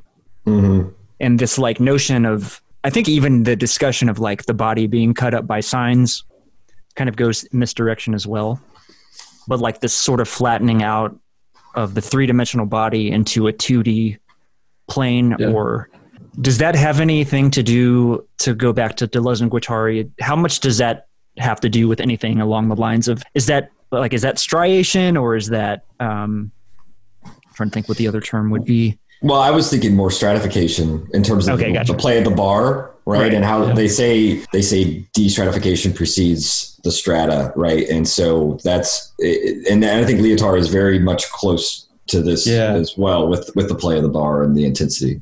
Yeah, he sort of just substitutes the word. Uh, what was the word that he uses? Oh, it's sedimentarization instead of uh, the Deleuze and Guattari terminology. But I, I feel like it's the same general concept. Like I got that too. Just the idea of sedimentary versus the just complete unfolding. I think what's really, really cool there is that like non-Euclidean aspect of the outside and the inside sort of being these parallel lines that converge on the body without organs or on the libidinal band or whatever. Right. I mean, Simondon brings up it's at the end of the biological section, right before the psychical section. So it had been it, it, it had been and in fact, that last chapter it appears when he talks about topology and a non-Euclidean topology. All the, the, rest of the sections were uh, not included in the 64 version that Deleuze would have read, but he would have seen the end of the book about topology. And, and says something very interesting about how you can take biology and chemistry and these other physical sciences that are investigating life, these life sciences. And maybe one of the problems with this attempt to kind of create life ex nihilo is the very fact that it's still too wrapped up in considering Euclidean geometry and Euclidean forms. And he, he, throw, he, he includes Gestalt psychology in this too and why it fails. Uh, and, and its privileging of stable forms. And he'll say that, in fact, what needs, what we need to be more sensitive to is a non-Euclidean topology, and it's only then that we can even theorize really constituting life, so to speak. Lyotard even uses what is it? Gestalt. Yeah, He does. Now that you mention it, it's funny because Gestalt's, I don't know, you want to call it like Kantian psychology, in a lot of ways would be this, how would I say it, like applying phenomenology to the social sciences in a way, kind of like determining how how you can create or define the social sciences within the realm of phenomenology, like the categories, you could call it, or illustrated in the way of the Kantian categories, like what are the basic representations of sociology, for example, or biology, etc., and even phenomenology itself to some extent. You know, what designates or what creates those categories themselves. And in a lot of ways, I think with Lyotard's Mobius strip, it kind of eludes that or kind of tries to shift the hard rigidity of a system or the categorical uh, categorization of like these rigid systems or categories or whatever you want to call them and more into like those libidinal structures or intensities which is to say there are these material conditions or there are there are these material representations of how those categories form or form in the first place i, I don't know I, I don't know if you guys want to add something to that but Yeah, I think that's a good point that like science sort of determines the band. Like there's a Heisenberg quote where reality is like not reality as such. Reality is up to our interpretation of it or, or our method of questioning reality. The Mobius band is determined by the conceptual limitations we have to understand basically everything. That sort of like sedimentarization is limiting the ability to comprehend things that are just not currently in our sort of wheelhouse of methodological questioning, so to speak. I think like the same exact philosophical system there is the band is limited by like the Heideggerian thing of however you question being, however you question what the be- what the strip is is going to determine the band, right? Like whatever your conceptual vision of what the entire band, the entire Mobius strip is, is the band, right? The actualization of all of the potential sort of ability to comprehend it. It's like what you have at the moment. What are your Conceptual your tools. Conceptual, exactly. What is your conceptual toolbox? That's what reality is. just connecting it back to that, you know, that spinning or the rotation of the Mobius strip itself. It's like I think Lyotard is kind of addressing with the dif- distinction between like the Mobius strip and the the bar itself, which is like the bar is exactly it's like it's this but not this, or it's not mm-hmm. this but it's this. In a lot of ways, that's like rigid logical structuring or systematization. Well. The opposite would be like, you know, that libidinal intensification. What exactly that means, that's all internal. That would be that these two, the externalization of these systems and the internalization of these libidinal, you could say, desires, both of these are necess- necessary to kind of do a whole picture, a whole, oh, I don't know what you would call it. Conceptualization, maybe? Conceptualization, yes. Mm-hmm. And I think that, in a way, if I if I just want to revert back to, I come at this from a very like staunch Kantianism. I guess in a lot of ways, this to me seems. I, I guess I would say that Nick himself would say that this is kind of like naive. Using these models or these, the whole notion of the Mobius strip would be kind of like naive because it's still using t- conceptual tools of the theater to create an illustration or a representation of what's outside the theater and and it's like you're already you're already naming the thing in itself when it's not i guess a kantian would say that's not possible you only have that like intuition that there is a thing in itself but you don't know what that exactly that is Yeah, I gotcha. So in that theater metaphor, it's like going. uh, Is that gesturing back towards like the Plato's cave metaphor at all, or am I am I off base? i think if anything that's what kant's whole project is no it's just kind of saving plato from like it's mysticism or i don't know what you would want to call it but it's kind of like i guess my interpretation of kant is that kant is just like a really dedicated platonist if anything. I don't know if you guys get the same vibe. Kant is just a platonist. Kant is sort of like brought into Lyotard in that he's he kind of affirms to a certain extent that yes, like Kant sort of like gets to the metaphysical limit of the noumenal distinction, like that's his inside outside. And of mm-hmm. course, like Lyotard says, you have to define yourself conceptually by what you're not, you know, like an n minus one type situation. But the the exclusion of something doesn't mean it's necessarily outside of you. Is sort of what Lyotard I think is trying to say. Just because something might be like not accessible to you with your current ability to conceive it doesn't mean it doesn't exist. You know what I mean? It Doesn't mean that that thing is outside of yourself. It's just not comprehensible to yourself at that moment. Your volume can't fill that particular space on the Mobius strip. I wonder how that plays into like the uncon- how the unconscious operates, or at least from like the kind of fundamental, maybe a fundamentalist psychoanalysis, right? The unknowable aspects of oneself that you know the bits of oneself that escape signification, the singularity, the you know again to go back to Stirner, like the creative nothing or the I or whatever that, like even right the I doesn't necessarily. Uh, something interesting Deleuze said about the I was like it's a it doesn't refer back to anything but itself, Right.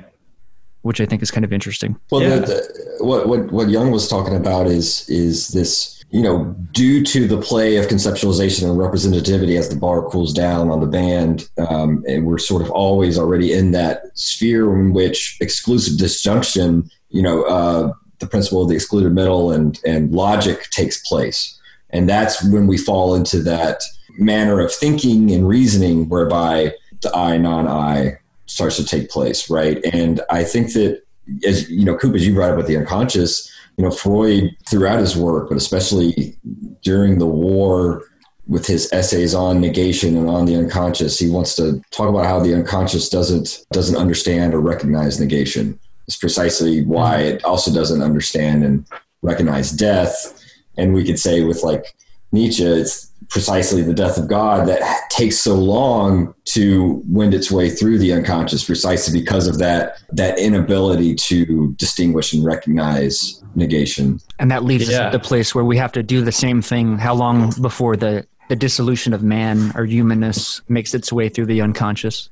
I like the idea of the zero there, where like negation doesn't just leave you in some sort of negative situation. It reminds me of like that Pynchon epigraph I sent you of Beyond the Zero. The idea of like death itself, like the negation of life. It's it's not just like a subtraction back to zero. Like it moves Right. through the zero. Once you die, you reach that zero. Like there's still matter. You know, what I mean, Yeah. you're still like producing phosphorus. There's an existence beyond death that's beyond the zero, so to speak. The negation doesn't lead to just like complete zero. It's like a movement Right. through this zero into something Yeah. new rather It's- than just pure negation. It's traveling along the gradient and that heat, like that mm-hmm. dissipation. I forget what what is that called. Whenever you're like moving across a membrane, I, it's fucking weird. Osmosis, maybe. Osmosis. Well, that's Yes. with water especially, but there might be a more general term. But yeah, we can just use that. There's like osmosis until it hits a like that point zero, right between the two Mm. bar- between the two membranes or something like. Well, yeah, that would be an equilibrium, a type Right. of equilibrium.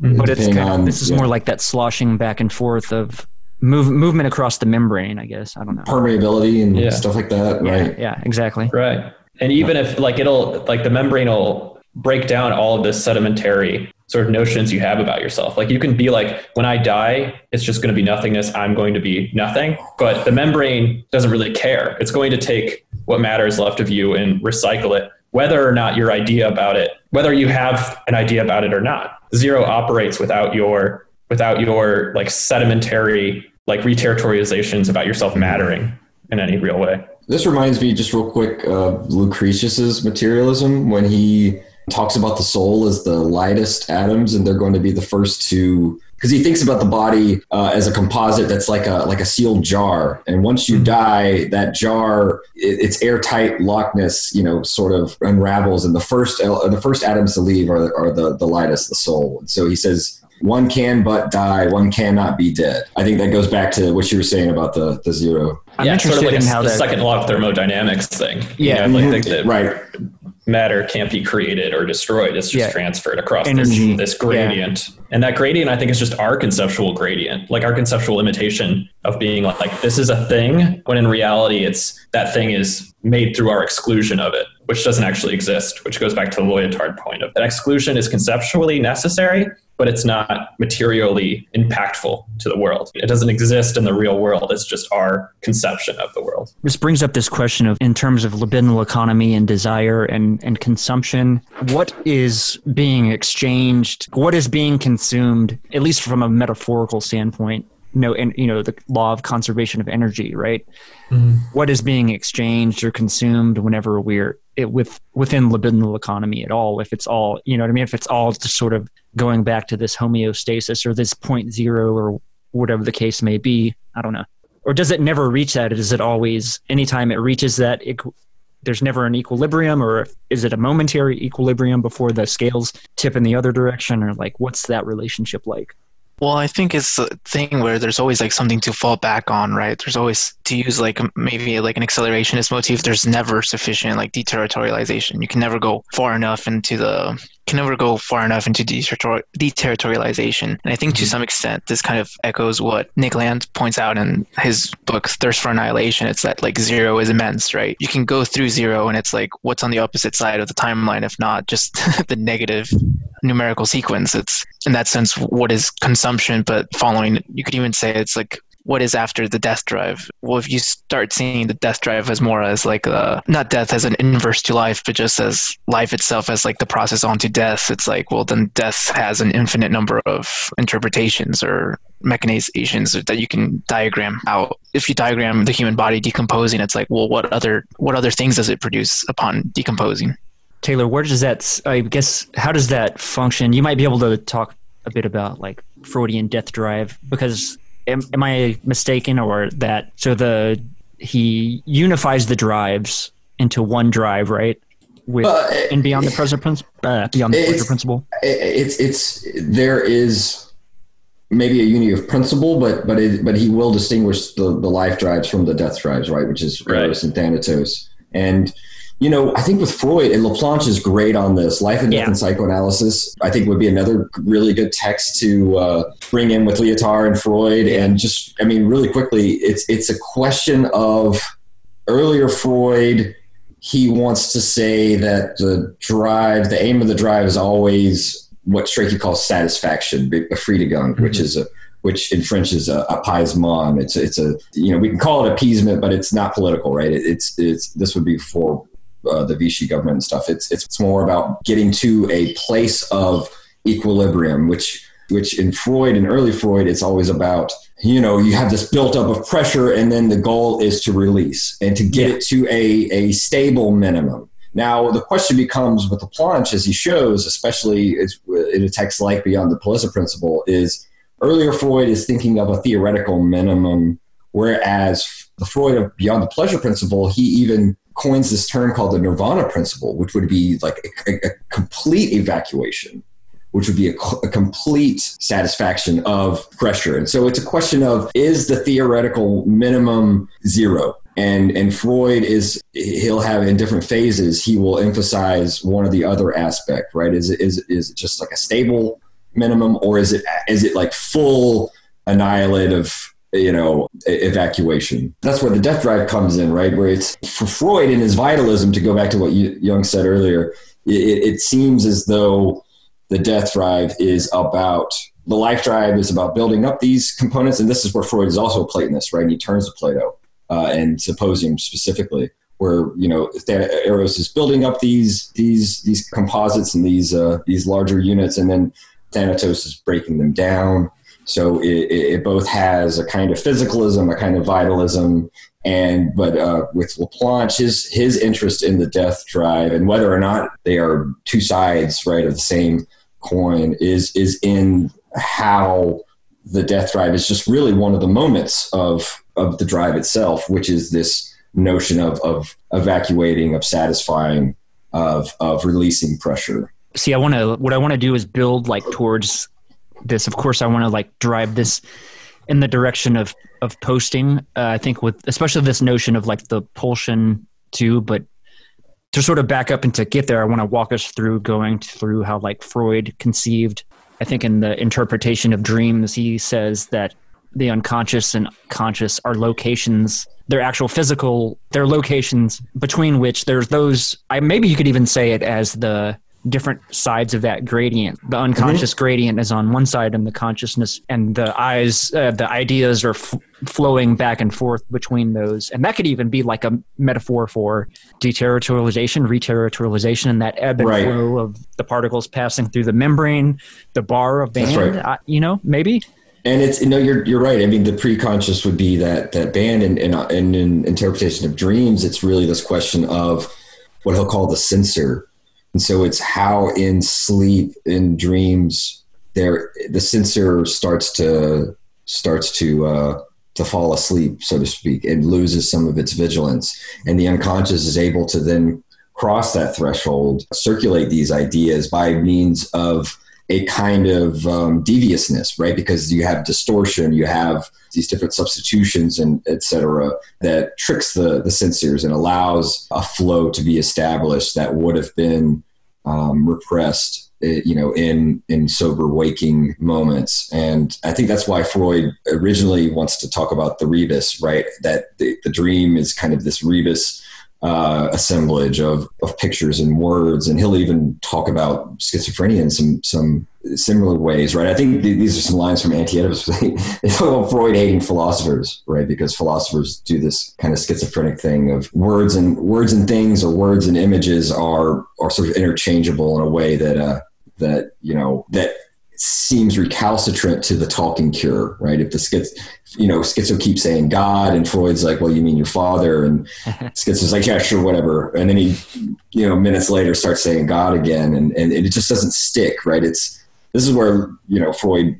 To, to go back to flows wants to wants to characterize the libido and he, he takes this image of the libido this figure of the libido as as if it's too slippery you know, um, nothing can hold, right? And and and that's kind of you could say that's a schizo. Or if it's too viscous, you know, nothing. There's no movement anymore. There's kind of a static, you know, unconscious or psychical system. So you so the neurotic is that is that is that uh, what do you call it? The Goldilocks, like the porridge, is just right because it's it's it's not too it's not too viscous. It's not too uh, it's not too thin. It's it's able to have a certain consistency that allows this binding yeah. of, of energies to go on. And I, and I do think that Lyotard is very much playing with this notion of the band and the circulation of intensities and this question of, of, of the band and the bind and binding of libidinal energies, I think is important for their, for their circulation. Yeah, because that would be the ultimate question for libidinal economists or libidinal materialists is like, if it's all libido and there's this productive force that's kind of like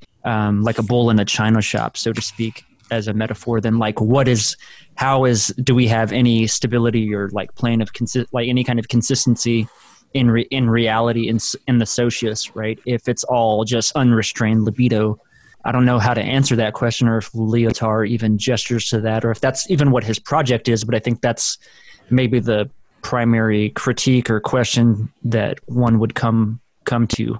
I think he starts addressing this later on in his work, not necessarily in libidinal economy. Right. Gotcha. because he starts talking about like i mentioned in postmodern condition he starts talking about like these language games in a lot of ways he's kind of addressing what is the minimal minimal reductive base let's say or similarity between you know all of these different sociuses or social groups and it's like well you know they have these language games right they're all playing these language games they have implicit rules so to say so what is like the minimal rule that you know kind of helps these different social groups interact or even be able to play the same language games in a way. You know, I don't think he answers it fully, but I think part of it is like even if you take the to use the what's it called like the colloquial sense of nihilism, if you use the nihilist route, it's there's still that minimal that minimal reductive rule or universal, which is there is no universals, right? That's the Right. one universal within nihilism. So in a lot of ways, it's that same. There's still one universal even within a That's yeah. stratiated or polymorphic system. yeah. Even the nihilist has a universal value of there being no mm-hmm. universal values. I think it's interesting to, and I think for the listener, just to like keep keep in mind this notion of the libidinal band as as we're going through this discussion, because to pick up on this notion of topology in Freud, I thought it was interesting that he t- discusses, or in this article I read, it discusses how birth in itself, like how is that is in a way a sort of bar, or that's the that's almost like that sort of gradient change, right? Whenever we're born, it's altering. We're going from literally inside to outside to something that is the outside is alien to us. Even within that exteriority, we're still in, inside. I mean, Being yeah, like being born into the inside in a way. So I mean, so like we're literally physically wi- inside our mother in the womb in this vaguely like circular top- topology, right? And then once we're born, we pass through the bar into the other side of the gradient, mm-hmm. but we're still within. We're still within. We're not. Ex- we're external. There is something alien to us now, but even that alien exteriority is itself inside of this larger, like whatever machinic forces or something like that. I would say it's kind of like absolute space where up, down, left, right have no meaning. So it's, you know, if we take him seriously about the band, about the Mobius strip, the inside and the outside are not in a kind of exclusive destruction. Right. Kind of reminds me of uh, what is it called? Uh, double articulation. Is that Mm, which is like this? If, if we were taking this inside-outside distinction, it's like you know, it's that notion of capitalism. It's like it deterritorializes, reterritorializes, but uh, you know, you, it's compensatory. It happens at the exact same time. You know, the moment that something is deterritorialized, like to speak with capitalism, capitalism reterritorializes right away. So in a lot of ways, let's use your example, Coop. It's like if we're doing the same thing with like um like our phenomenological modeling, let's say, as soon as we venture into the outside, it's conceptually captured or Yeah. reterritorialized. and being born is sort of that's when like your the body is kind of cut right like you're given a name at that point before you don't well i guess you could sort of have a name but it's different. I different really like the metaphor of birth. That really like is a great way for me to think about the libidinal economy. It's an absolute interiority where the baby is inside something, but it's connected to the outside, like through the navel. right So there's there's never like this pure interiority. There's always this outside, even though the baby doesn't consider there to be an outside. It doesn't quite understand how it's connected to the outside, and it has a conception of itself that's purely interior. But we're, we always are connected to the outside through some sort of you know navel, some sort of opening. Just Right. like the body is is always through a membrane technically, you know, it's always it's all interior. You know, you just unstretch the whole thing. There's nothing closed about the body. Which goes back to that whole motif that Lyotard's going in Right. in terms of this flattening of the 3d body into a, a flat surface Exactly. and the strata I was just going to say really quickly. This is this reminds me of um, you know Simondon. He distinguishes between the example of the crystal and physical individuation, where you know you start with a uh, with a singularity of a germ, and then around it progressively you have this iterative amplification of of the of a kind of reticular structure. And for the crystal, it's always growing on its edges, and so Mm-hmm. it's only the present is only on the edges, whereas Like the plane interior, of immanence. well, you could say that um, it's less that it's more that the interiority of the crystal is radically past. That it's Mhm. already genetically anterior and is is merely the kind of structural foundation for that continual growth on the edges. But when you have the regime of, of, of vital individuation of, of the living being, because of this communication of interior and exterior membranes, the living being is in a, a regime of internal resonance such that all the different, uh, whether it be the, the most interior or the most exterior, it's all contemporaneous with itself. It doesn't have a radical past in the same way that the interiority of, you know, for, for Simon he, wa- he wants to say that the inside of the crystal is, is not the same type of interiority. You can't even necessarily call it an interiority in the same way that the living being shows that it's all of its, uh, its different sectionalities and its membranes they're, they're, they're always already kind of in communication with one another and therefore they are contemporaneous in a way in which the crystal can't be with itself and it makes me think of the whole thing that Kant has to do with introducing noumena. He doesn't fall back on like Berkeley's idealism in a way. Mhm, mhm. Like that's exactly why he needs an external world or the thing in itself. If he didn't, then it would just be pure idealism and like this in like the strict Berkeleyan sense. And it's not even like so much that you need the noumena, but you need the noumenal phenomenal distinction for there to even be I would say like concepts for Kant. How would he say this? Concepts, Um, or would it be categories? categories probably cons categories yeah but i guess the reason why i bring this up is just that as it ties it into phenomenology for lyotard i think he's very much within this tradition more so than deleuze and guattari Oh, yeah. i think Yeah, absolutely. Mm-hmm. I mean, he's be- very much. I mean, as we move through the text too, like I think you're going to see, even in chapter one, he's mentioned he's on the Kant train. Something interesting that I like this motif again of the libidinal band that I find maybe this is an interesting application that we can discuss and kind of maybe even wrap up on would be this kind of way that this is done. This process moves or expresses itself through virtualization and I mean that like and to put this to like Twitter, right? Because what are we doing? We're transcribing a three-dimensional body onto into a two-dimensional space. And what is the post? But like it's the is a post the relieving of that kind of Freudian tension or that pulsion or like I even posted earlier like it was a la petite mort like it's the little death is the post because I think there's something libidinal right at the end of the day there's something libidinal about posting or communicating like the ecstasy of communication sort of to to draw on Baudrillard to some degree but I just uh, leave that with anyone who wants to pick up and see what you think about that That's really interesting to me. It goes back to this this question I had earlier in the podcast about like dimensionality and the ability to translate one dimension through the limitations of another. Everything like the way both this theory works and the post works is to take something and to put it into like a two-dimensional format, right right?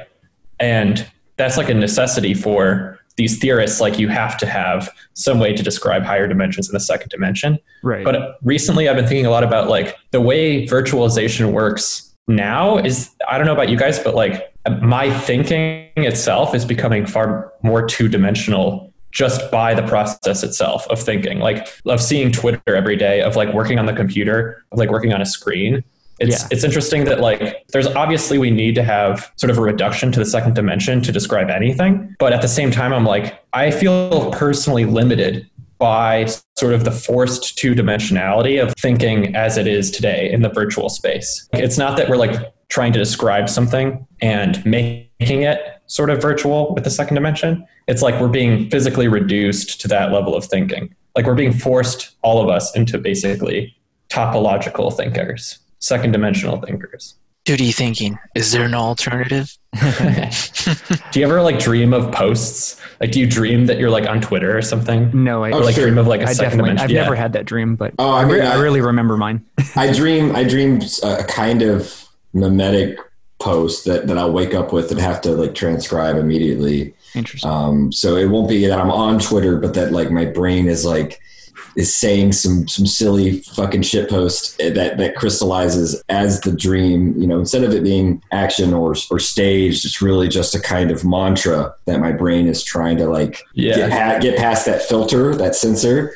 and Yeah. um, and and I do think that that, that one of the the only thing I would push back, uh, young is that I feel like with the, the stuff about the band and these other things that the propagation of memes and, and, and we use the term vir- viral and virality. Mm-hmm. And I do think that the, vir- the virus in its, it's not itself in and of itself, to use that kind of terminology, it's not vital or living. Yet it has these interactions with the vital and takes on a kind of pseudo vital status with, with the interplay. And so it straddles the line almost fractally, right? These dimensions of the physical and the vital. And so I mm-hmm. do think that some of the things about Twitter that I find so gratifying is the way in which I uh, allow myself to be open to all kinds of interesting circulations of, of intensities and ideas that that inform and transform me behind my back and, and, and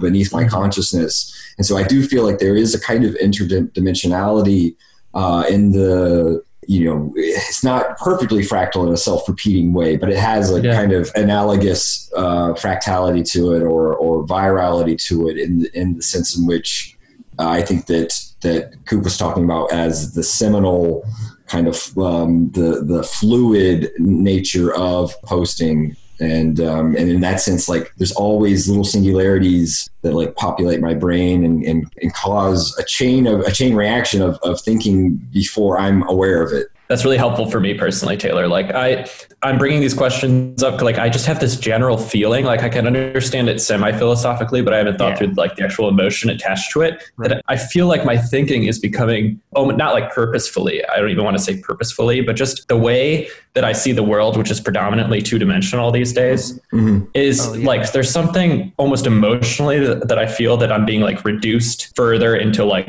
a, more conceptual limitation that I was before. And I don't know why that is, but I just have the general feeling that as I've like gotten more into Twitter or like having to work two dimensionally, right. there's something missing. Like it's almost like something's some potential is being reduced in some weird way. Your point was really interesting to me because like you're right, there's like this flip side. There's this added vitality to Twitter. And there's actually like more vitality than ever was in the second dimension for me. Like I couldn't get that kind of emotional connection to even reading than like to communicate with people via Twitter. Yeah, that ecstatic. I just don't know really. Yeah, exactly. And I don't know if I can like philosophically piece out yet these emotions. It's just strange yeah. to me that I, I'm so behind what's just like materially happening to my perception. Mm. Like that's that's kind of a new thing for me to like feel like I'm not in control of the conceptual limitations. Ooh, that's interesting. I think that's maybe the like to the the band element, the Mobius mm-hmm. element, right? Mm-hmm. Because I think there's two things functioning, and maybe this could even go back to my like Lacanian desire, Deleuze, Deleuze Guattarian desire. Because like at one level there is, I think, obviously there's a machinic desire there's a machinic unconscious that's expressing itself on Twitter just largely because it's all right. It's all sort of this self-referential language game element to it.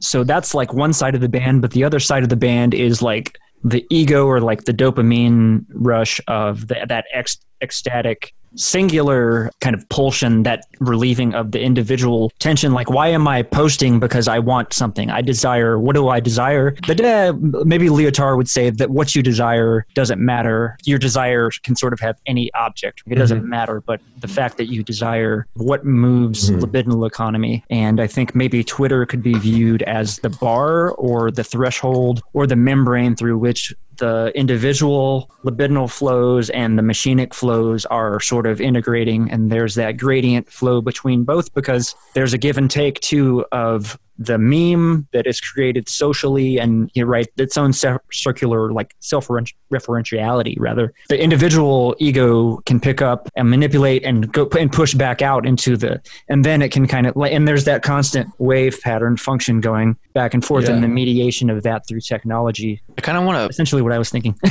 push back That's on what what you guys have brought up which because maybe to some extent maybe there's a bigger or more stark contrast between some something like Deleuze and Guattari's or maybe more, I don't know who it would be, but their plane of immanence, you know, this univocity. Maybe let's think about it in turn. The example you guys brought up was, which is Twitter, which is this flatness uh, between all of these different interactions. For example, these mimetic, I don't know, posts and our the way that it structures our thinking. To what you said, Coop, the other extreme would be maybe more the lyotardian interpretation of this, which would be that there is a, a stark difference, or or that there's this oscillation, maybe to use a, a better um, word, Yeah. between you know the the material affects, you know, of using Twitter, you know that the libidinal impulse to actually even get on Twitter and use it and get the gratification of getting likes and retweets, and then you know the more the bar once you transverse that going to the opposite side, you know the whole notion of using this Twitter as a system, as this network to proliferate ideas or proliferate memes or semiotics, whatever you want to say. And in that sense, it's like Lyotard has a much more focused, I wouldn't say, want to say dichotomy or disjunction compared to something like Deleuze-Guattarian understanding of Twitter, maybe.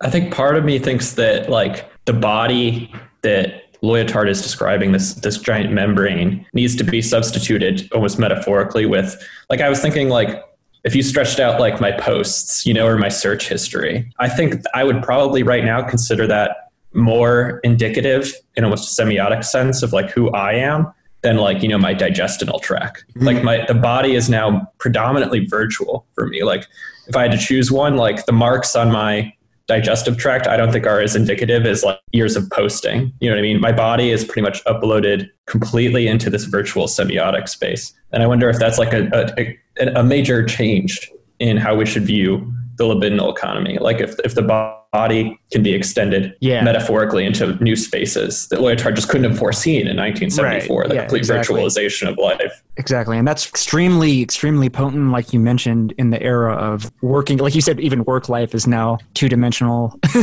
as well. Like there's everything is going sort of that direction. Virtuality and Nothing human makes it. Yeah, Yeah, the near right. future. precisely singularities. I don't know.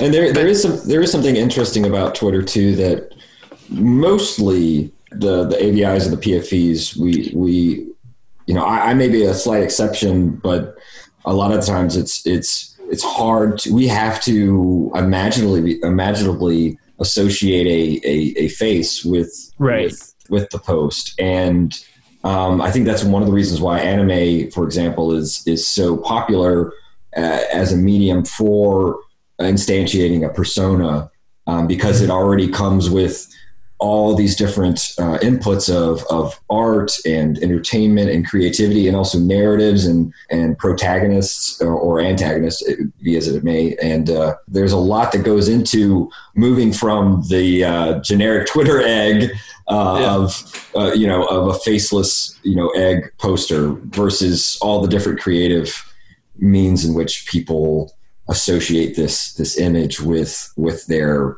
their voice or their um, or their great ephemeral skin, their great Yeah. virtual ephemeral skin, right?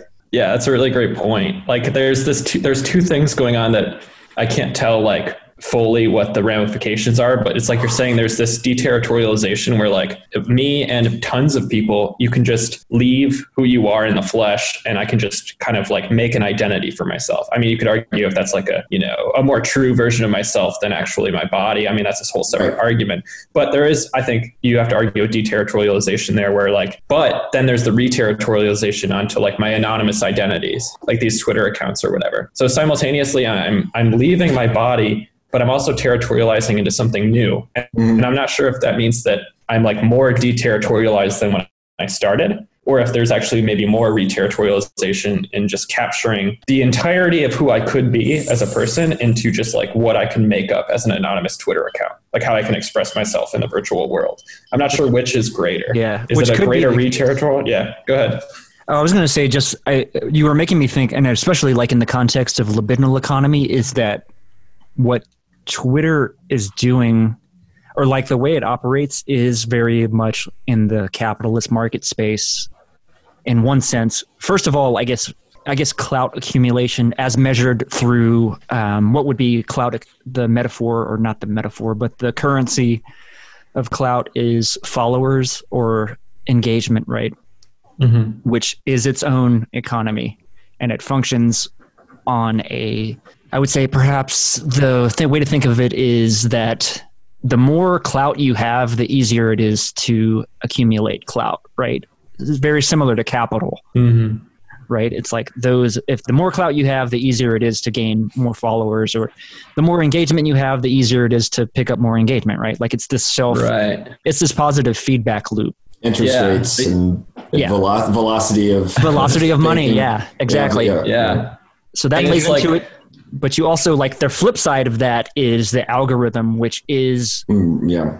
you could even Yeah. maybe use the metaphor- Yeah, you can met, maybe Yeah. the metaphor of like capitalism as the user interface through which it inter is interacted, which we don't have necessarily direct control Yeah. over the user interface, but the user interface is a material. It's material shit. Maybe it's even a, a uh, what's the fucking word? Um, I was using it earlier. It's like the separation, the uh, The bar?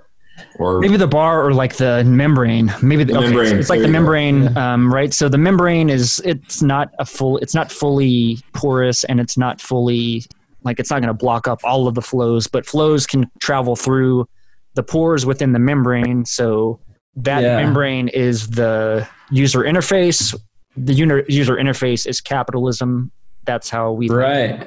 are interacting with one another materially whether it be through Yeah. actual physical or virtual production and one side of it and then the also virtual production of like whatever of posting Yeah, and I think like the virtualization causes reification or even like commodification of something that's that was actually already there. Like you're talking about clout. Like I don't think clout is necessarily a new thing. I think it's a manifestation of a libidinal economy that was already there. Yes. Like I think of it as like like it used to Yeah, be like. Do you remember? Did you ever perform? You ever perform in front of a crowd? There's like a libidinal energy of like the energy of the crowd, but also like specific people in it. And it's Yeah. the same thing as like when you make a post. It's definitely a much more material version of it, but like you make a post and like you look at who liked it, you know what I mean? And you get the Yeah. same sensation of there was like someone in the crowd you had a crush on and you're you're aware of the economy, like of the flows of desire that are operating. And you're kind of getting that rush of like this person's paying attention to me. Yeah. And now that's become much more reified in sort of like what capitalism does. It just makes it easier to see the libidinal economy sort of operate by trying to make it into things. Like cloud is like a, a much more succinct version of that like little dopamine rush I would get if I was performing in a, in front of a crowd of people like that I knew or wanted to impress. And then they like come up to you afterwards and say oh that was so Yeah, that was sick. yeah exactly you guys all brought up really good points.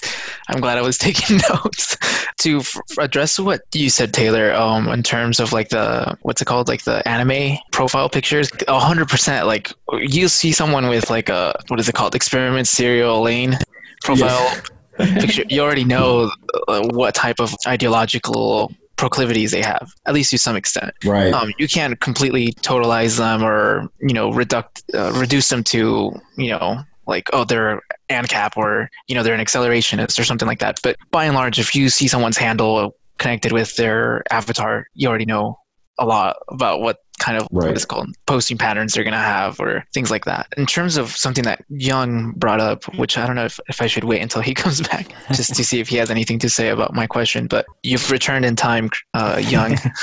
I was gonna actually ask you in terms of you mentioned that you're in terms of you know kind of projecting ourselves or you know this external production of ourselves onto virtual reality, let's call it, of Twitter. At least from like a Marxist analysis, is this not just like a furthering of alienation, you know, through you could say like com- commoditization, not just of and in a way not just of like everyday things, but in terms of like actual libidinal desires themselves, uh, the commoditization of those things. Like, why do we go on Twitter if not to get some sort of gratification, validation, things like that. I- I guess to me, this seems to tie back with what I mentioned earlier about how Lyotard is like a materialist in like the strictest sense. Lyotard is saying, you know, these affects can be concretely set up in reality as like, you know, these material things. Twitter, in a sense, not the most I guess you could say like material thing, as you were mentioning. Like, look at the code. You know, it's like the algorithm exists. It's mm-hmm. like an actual concrete structure. The servers they exist, and in that Yeah. in that sense, like the system itself, like the system of Twitter, the neural network, the algorithm, whatever you want to call it, it is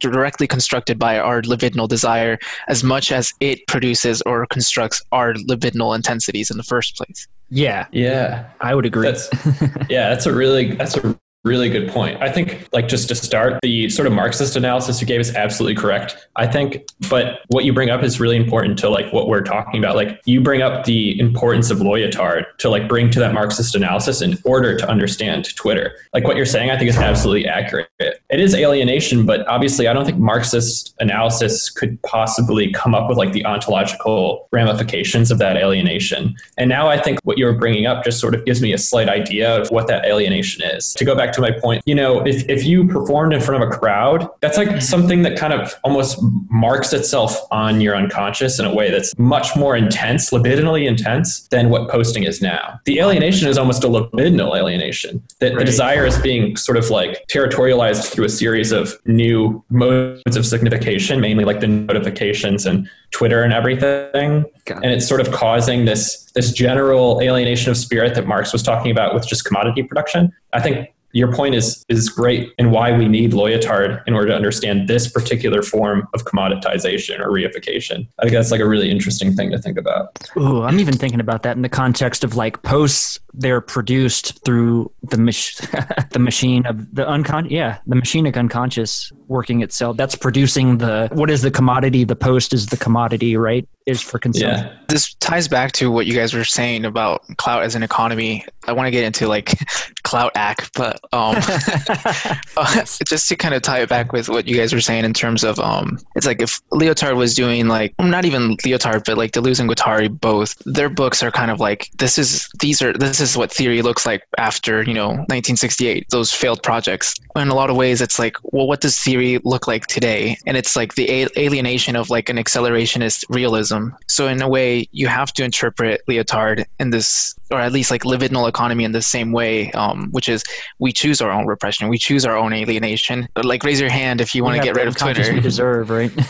Exactly. Our libidinal desires or intensities produce system like Twitter. It's precisely because who doesn't like to take, or at least by us, I mean like the general public or whatever, the general user in terms of like Instagram. Instagram's like 90% selfies. It's the most Yeah. narcissistic thing ever. But at the same time, it's like, yeah, who doesn't go on Twitter or on Instagram or whatever social media platform you choose to, you know, mm-hmm. just simply go like someone's photo or do something like that. In terms of the cloud economy as like cloud act, I think you guys put the nail on the coffin on that one. I thought that was a great point. I mean, cloud itself is just self-perpetuating. It's a positive feedback system. I think Coop, you, you mentioned that. There's nothing that Young you mentioned that it's like cloud was always there. Cloud in terms of doing Cultural something for someone. Yeah, culture Yeah. exactly. to go back Um, to Weber, I think specifically. It, but it's to use Land's concept of teleoplexy. It's like the farther you go into technological acceleration, that also has to carry with it time or temporal acceleration in terms of Mhm. how, like how quick or how fast these things have posted Yeah. viral t- tweet or whatever that takes like seconds for it to proliferate across the interwebs comparison to like you know you hear like someone do something yeah. cool in school you know it's like Yeah. oh yeah did you hear this so and so did this ha ha ha and the acceleration of these social interactions it's accelerated through something like a technologically advanced system like twitter but at the same time it further pushes us or it reterritorializes as as an alienating tool That's really interesting. I think it goes back to like your earlier point of like, what is the theory of today? I think your point's really interesting that the acceleration of technological pro- processes, say, is expanding or accelerating the time frame of semiotic movement or ability, right? Like the semiotic medium is changing so quickly through technology that thinking about it has a serious lag. We're reading a book that's 50 years old that was remarkably prescient for some of the things that we're going through today, but I haven't seen anything near a theoretical framework capable of moving one exponential fraction as quickly as the technological progress is changing the semiotic medium itself. It's it's pretty insane to think like the lag between theory and technology, so to speak, is becoming so vast. I just don't even think it's even going to matter what the theory is after a certain point in time. Like if, if the medium keeps changing so quickly and there's just no time to even think about it. You know, I just haven't seen like a particularly good theory for even like 1990s technologies yet. Maybe Baudrillard got into that a little bit, but like there's decades, decades of like I mean- theoretical gap. Do you bring up a really good point i think in terms of like what does that what does today's theory even look like and the closest i can even think of is someone like to be you know to be a little cartoonish Mark Fisher, but even Yeah. then he's just reiterating or he's reinterpreting something which was already there. Like all the all his Mhm. theory is just reinterpretations or punchy. This is more of a criticism of Mark Fisher, but it's just punchy headlines or you know This is uh, where non-philosophy comes in, Mm-hmm.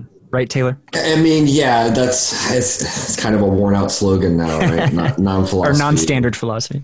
Well, no, I, I just meant that uh, that it did its job for its time, and you know, Laruelle wants to hold on to it while again bracketing it be, because of the fact that it's it's already been able to elicit all those great misunderstandings and and the intensi- intensity of resistance from philosophy due to its misapprehension as philosophy's death or negation. So I think that that's why it's it's kind of it's done its job uh, and and really did function as a kind of uh, a kind of slogan to get a like a shit post, right? Uh, Yeah. like a, to, to get a to get a kind of reaction, a rise out of out of philosophy in a way in which Laruelle takes as one of the ingredients of philosophy as material, which is its resistance to the to the one or the name of the real, like however he wants to phrase it. And um, I think Lyotard is doing something similar with this questioning of, of theology, of the like the theological furor and intensity behind certain certain uses of power, as I'll as I'll go into later in the chapter right. So um so yeah i think that that's part of it too is Laruelle's non philosophy is wanting to attack a kind of theological kernel that the philosophy has towards itself of believing in itself as in its language and modes of exposition as as conflating with the with the real.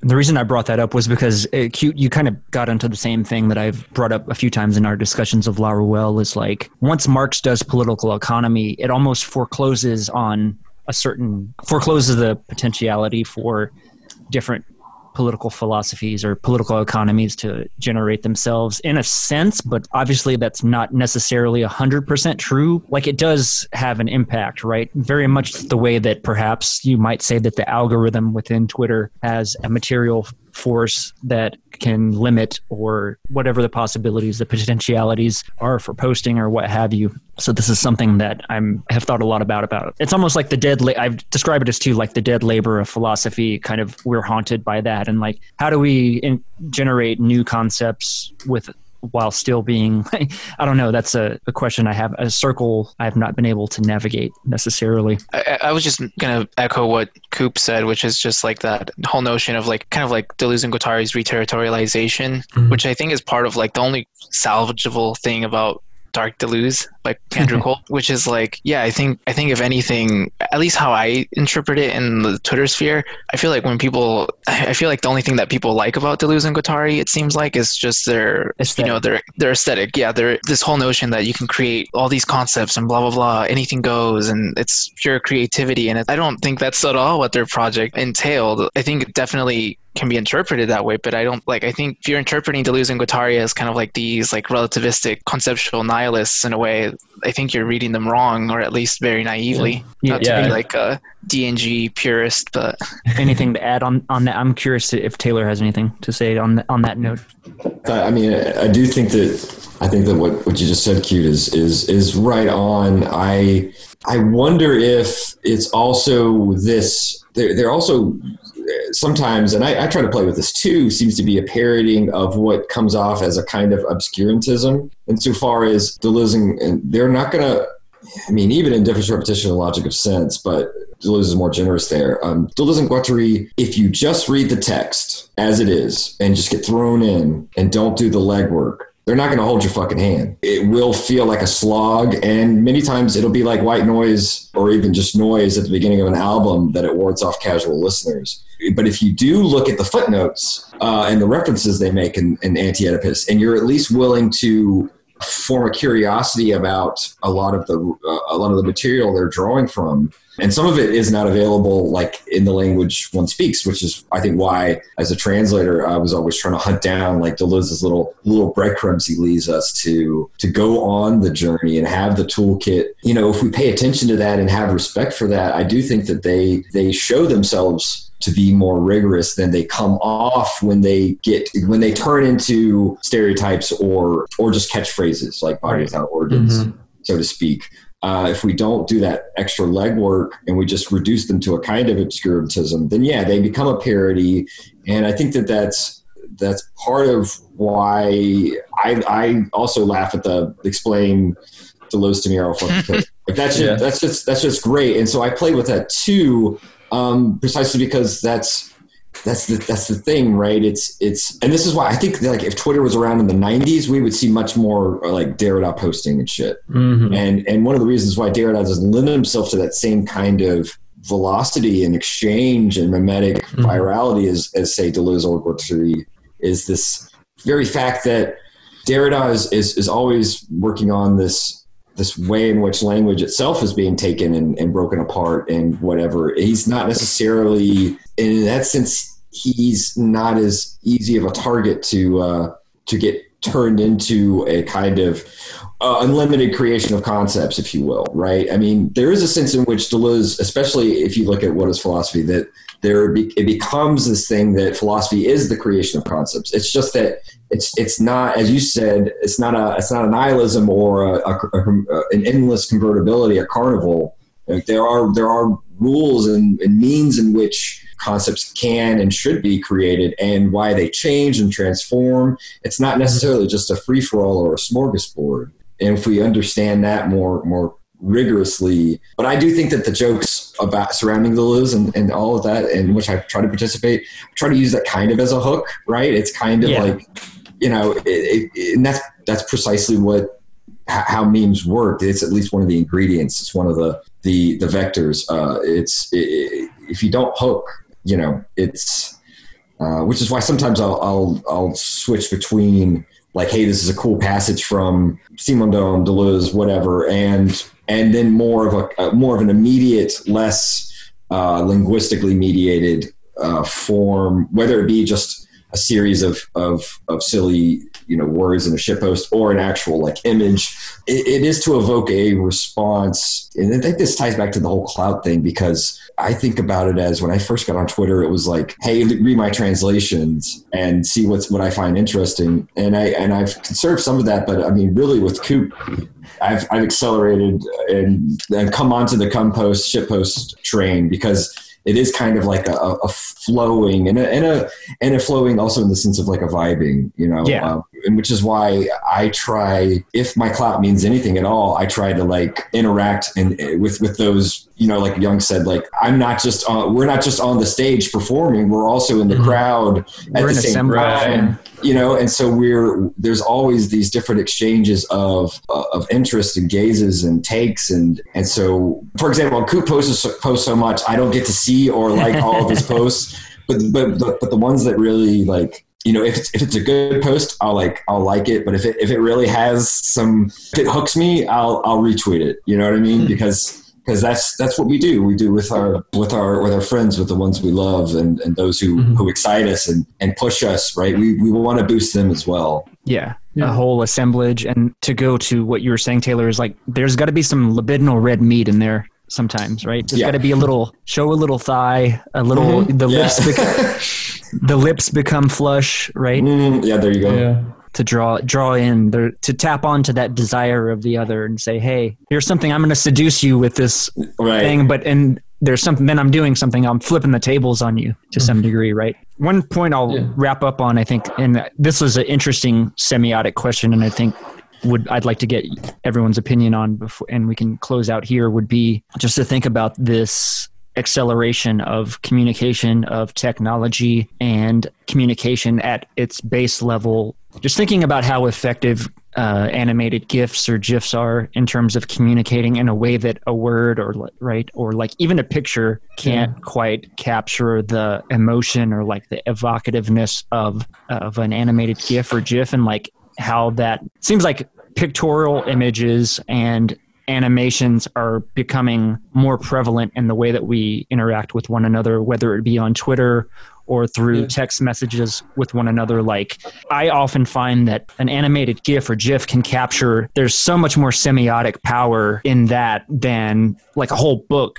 you know, almost could, Yeah. like, or like, or Well, they're they're refrains, right? They're Yeah. they're they're they're spatiotemporal refrains, and uh, Yeah. it's not just reduced to, to sound, but they they have, and that's part of the memes are, are like a, either a subspecies of refrain or vice versa. So you know, because sometimes in responses, I'll I'll I try not to reuse this, this the same uh, gifs too often, so as to sap them of their effective force. You know, there's there's all because they are always in circulation and it's redundancies of redundancy, et cetera. So uh, you know, there is a way they get a certain cachet and a certain prominence, but they can also be overused, just like a like a song on, on the radio. You know, it can it can it can be so good that and overplay that it becomes you know like you're like go go the fuck away, right? I don't want to hear that shit anymore. I think that's like, and I want to tie this back. I'm going to have to like tie this back so that I can make answer your question of like just going back to your question of like, so what does theory need to look like for this particular time period? And I think this theory,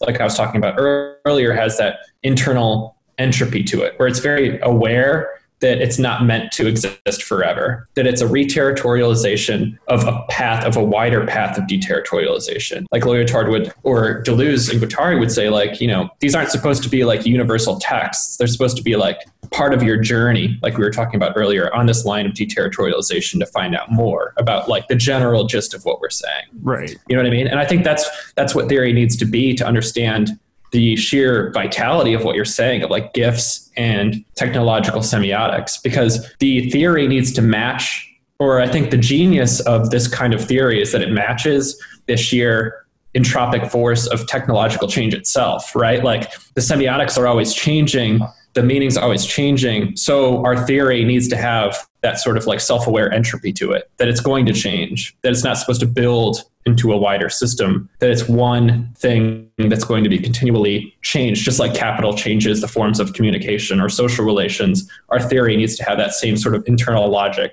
if it's going to be useful in describing the material conditions of a modern technological society.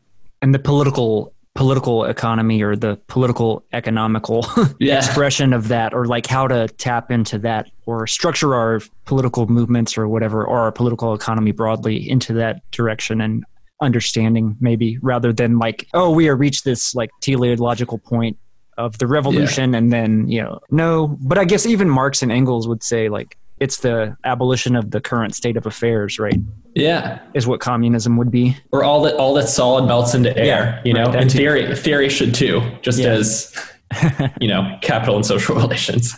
I guess just to kind of echo what you guys have already mentioned, in that sense, to what you said, Young. Well, what does theory need to look like today? And it's like, well, let's let's just make the analogy of like theory as gifts. You know, it's like make it as mimetically spreadable. Let's say, like, like let's ride that line of flight, for example, um, Mhm. and, and see how mimetic we can make theory in a way to proliferate it. But at the same time, kind of what what we've all echoed, I guess it seems like our strategies would be would be to don't forget about like the the, the red meat. You know, like be be substan- substantiative as well. Like don't just you know fall into these. This is gonna sound like a criticism, not to throw any names under the bus or anything like that, but like Justin Murphy, you know, you can become so mimetic or so I don't know how to.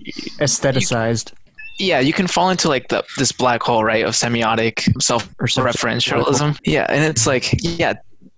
Obviously, you don't want to fall into something like that. Not saying, you know, not to kind of, you know, out myself. I'm, I'm kind of a fan of Justin in some aspects and what he does. And in that sense, it's like the mimetic proliferation or like broadcasting your signal, or I guess what he calls becoming imperceptible, or, you know, which I think ties better if you would say something like becoming minority. You know, it's like, why did Deleuze and Guattari focus so much on a writer like Franz Kafka? You know, it's like, mm-hmm.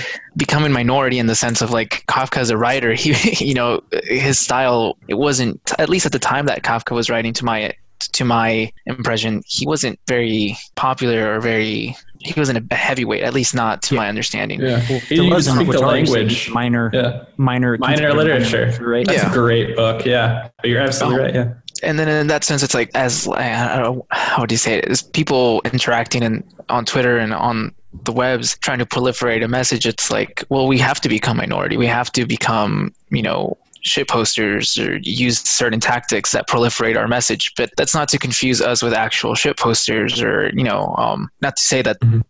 Not to degrade them in that sense, but it's to use these styles to broadcast a signal that's that proliferates, is mimetic in itself, and is all encompassing, while at the same time retaining some of our own individuality. That's the dual side of the libidinal band too. I always think about um, I become sometimes when I'm drinking and enjoying myself, there will be there will be an acceleration of uh, of some shit posting, but also I'll also interact more with posts. I think I'll because I'll be relaxing with my wife and we'll have like a show on in the background or something like that, and I'll. I- You know, I'll be scrolling, and it's not. I, I I I never get into the habit of doom scrolling. I know that I I did back in like 2016 when I was like uh, kind of sort of you know uh, sunk into that that whole the the dude what is it the the turd sandwich and the douche right Yeah. Trump, Trump and The whole Trump and Hillary the whole election so discourse. I, I, that's when I was doom scroll, scrolling the the most. But uh, you know, I guess what I get it's kind of like uh at a party, you know, like once or at a bar, once you've had a few drinks, you disinhibit, you become a little bit more talkative. You know, you you, you sort of unlock a little bit more of of uh, there's that truth and wine thing. You just become a little bit looser, etc. So it's it sort of shifts and um, where it's less about i i seriousness becomes much less of a of a priority. Uh, Yeah. if it ever was, it just it just takes a it takes a, a step aside and and allows for a different like rate or or, or coordination of flows and and I will definitely uh, not just ship those more but I'll a lot of times I'll also because I'm a happy drunk I'll, I'll be very like like hey I love all you guys you know and and and, I, and I'll want to I want to reply to people's posts to interact in a way that um, I may not always do or be be as Inhibited. you know or, Yeah. it's, just- it's it's like an inclination right? It's like a rate of rate of return or rate of interaction and then types of interactions. Because I, I will generally try to like everything that at least makes me smile or makes me think. I won't always and we don't always have the time to reply. I mean with the whole mm-hmm. with the whole almost like infinite variation that's going on. But yeah i mean that's that's something that that I, and I also see myself interacting with people further outside of the normal sphere of thinkers that I see. Like when I see you guys, I'm, I'm I, I always try to like at least take the, the time to to read it. But I, I- I know that I'll uh, as I disinhibit a little bit more, I start to uh, see minor voices on on a more equal plane hierarchically than than having like my like tier of interest and respect in, in my friends. You know what I mean? I'm kind of like that sober. Like one of the hmm. things that I get a lot of joy from is just like complimenting people. Like I get this, like I'll, I like to to like compliment people, and it's not like because I get anything out of it other than like the joy of the thing itself. Like I like making people feel good, and like I definitely like translate that into Twitter. But it's like you're saying that has extended beyond the confines of my physical sociality. Like I've genuinely grown to love you guys, you know, because I've course. seen you on Twitter for years, Yeah. and I have that like connection to you guys. You know, I read all your posts and I, I like to compliment you guys, but that was not a possibility, even though that's like a of my already sort of like social behavior of liking to compliment people that are near me. The the ability to compliment you guys is something that's clearly like new and that I've really enjoyed being able to do. Same, same for me. I, I, I feel like, especially in this past year, I mean, we're all experiencing different Yeah. forms of quarantine and lockdown, and and you know, inevitably reorganized the way we interact, uh, even more so than Twitter ever could, which was just one of the a side format, you know, and uh, Zoom taking off as a business and whatnot, and and it's it's rise and fall with the stock market after the uh, initial set of quarantine with, and now with uh, its fall with with the the announcement of a of a vaccine on the horizon. But but Coop especially, I mean, he working with with Coop got me out of my because with Theory Talk, I always felt I was a representative of a of a kind of brand of even if it was theoretical like riffing and in, in, jam sessions and whatnot, it always felt more had, had this aura of of I gotta I gotta post about my translations and, and be serious and share theory, pure theory or something. And I feel like Coop kind of took me from being a fucking like theory square, you know, a, a wallflower to to being just allowing myself to be more of my actual self, including making jokes you know, call them shit posts or whatever, but including trying to trying to make other people laugh. Not not again, it's not necessarily just obviously there's always that side of it that is about a, a kind of narcissism where we do get that dopamine rush and the likes and retweets. But it's also to, to imagining others, you know, because if I laugh at something in my head, I'll try to find a way to share it. And if, it, Yeah. if it even brings like one smile from one, whether a mutual or not, you know, if we can imagine it be bringing at least one smile in the world somewhere, there is something, like you said, Young, that's it's it's it's like a gift. Yeah. It doesn't have to be. Fuck yeah. You know what I mean? It doesn't have to be. Um, we don't have to necessarily get something straight back from it, whether it be a compliment or or even a like, because because you know that everybody's post gets many more views than they get necessarily like algorithmic interactions with, yeah.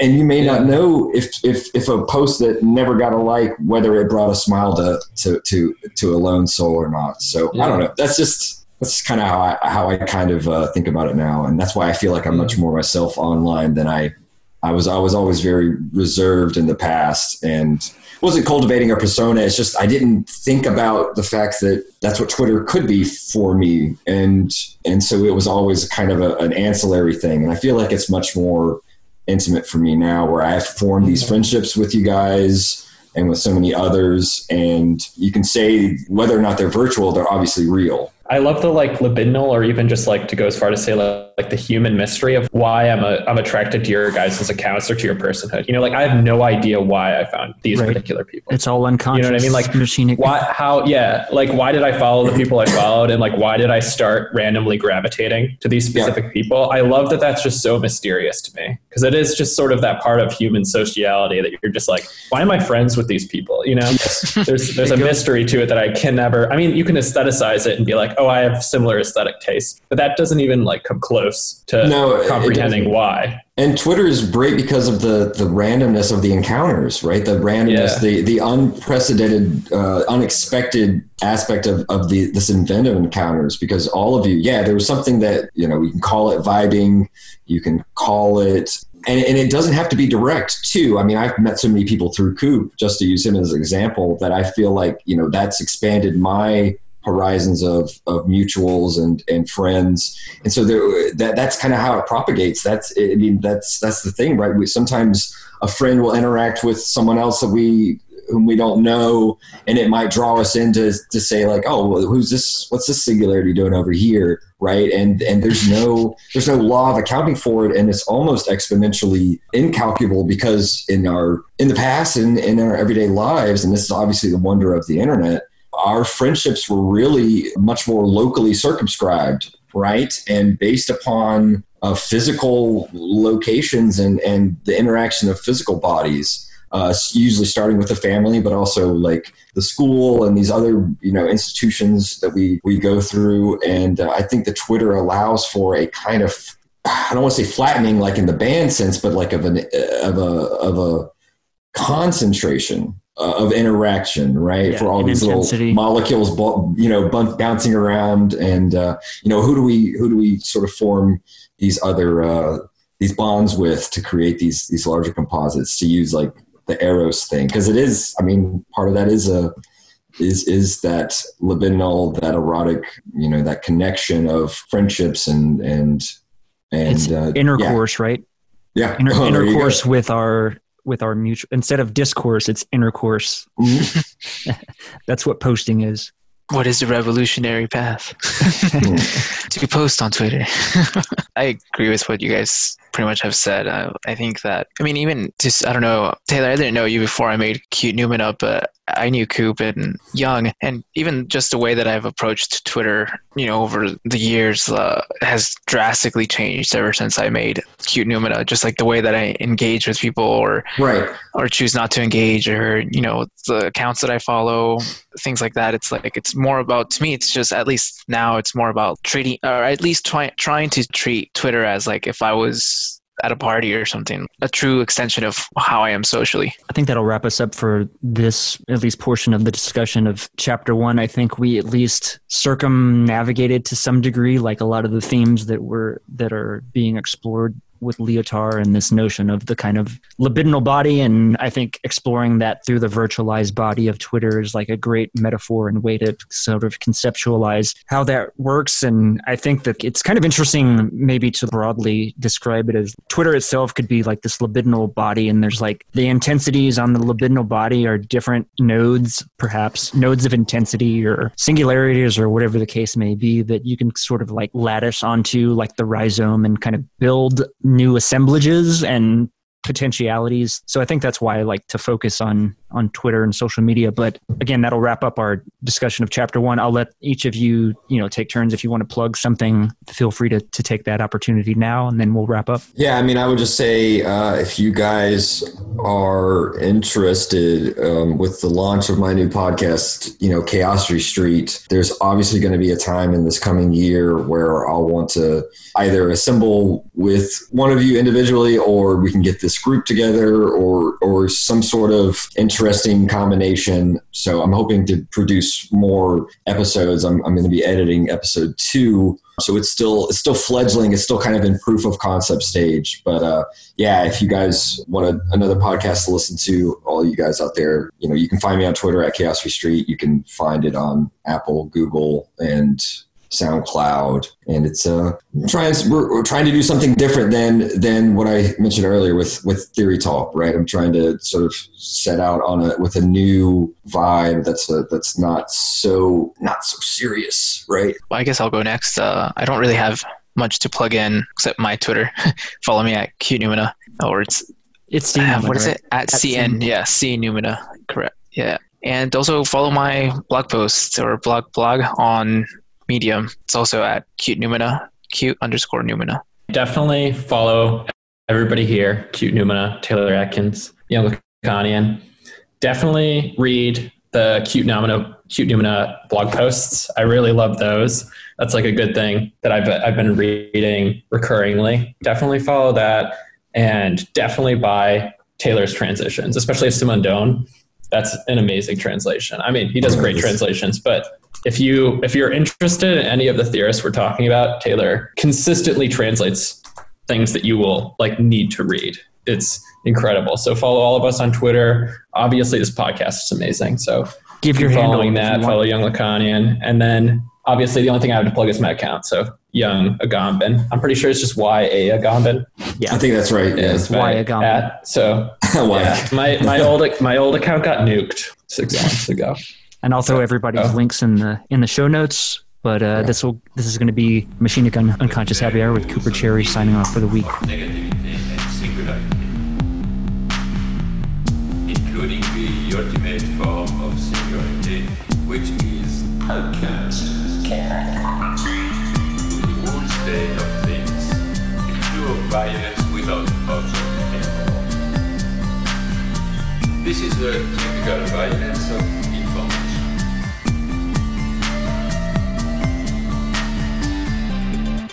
violent because what happens there is a murder of the real, the vanishing point of reality.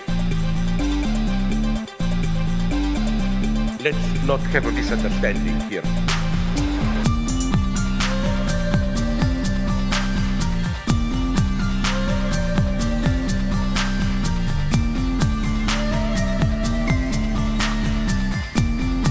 What I meant is the following. Nothing left but recycled, whitewashed, lobotomized people, as in uh, Clockwork Orange.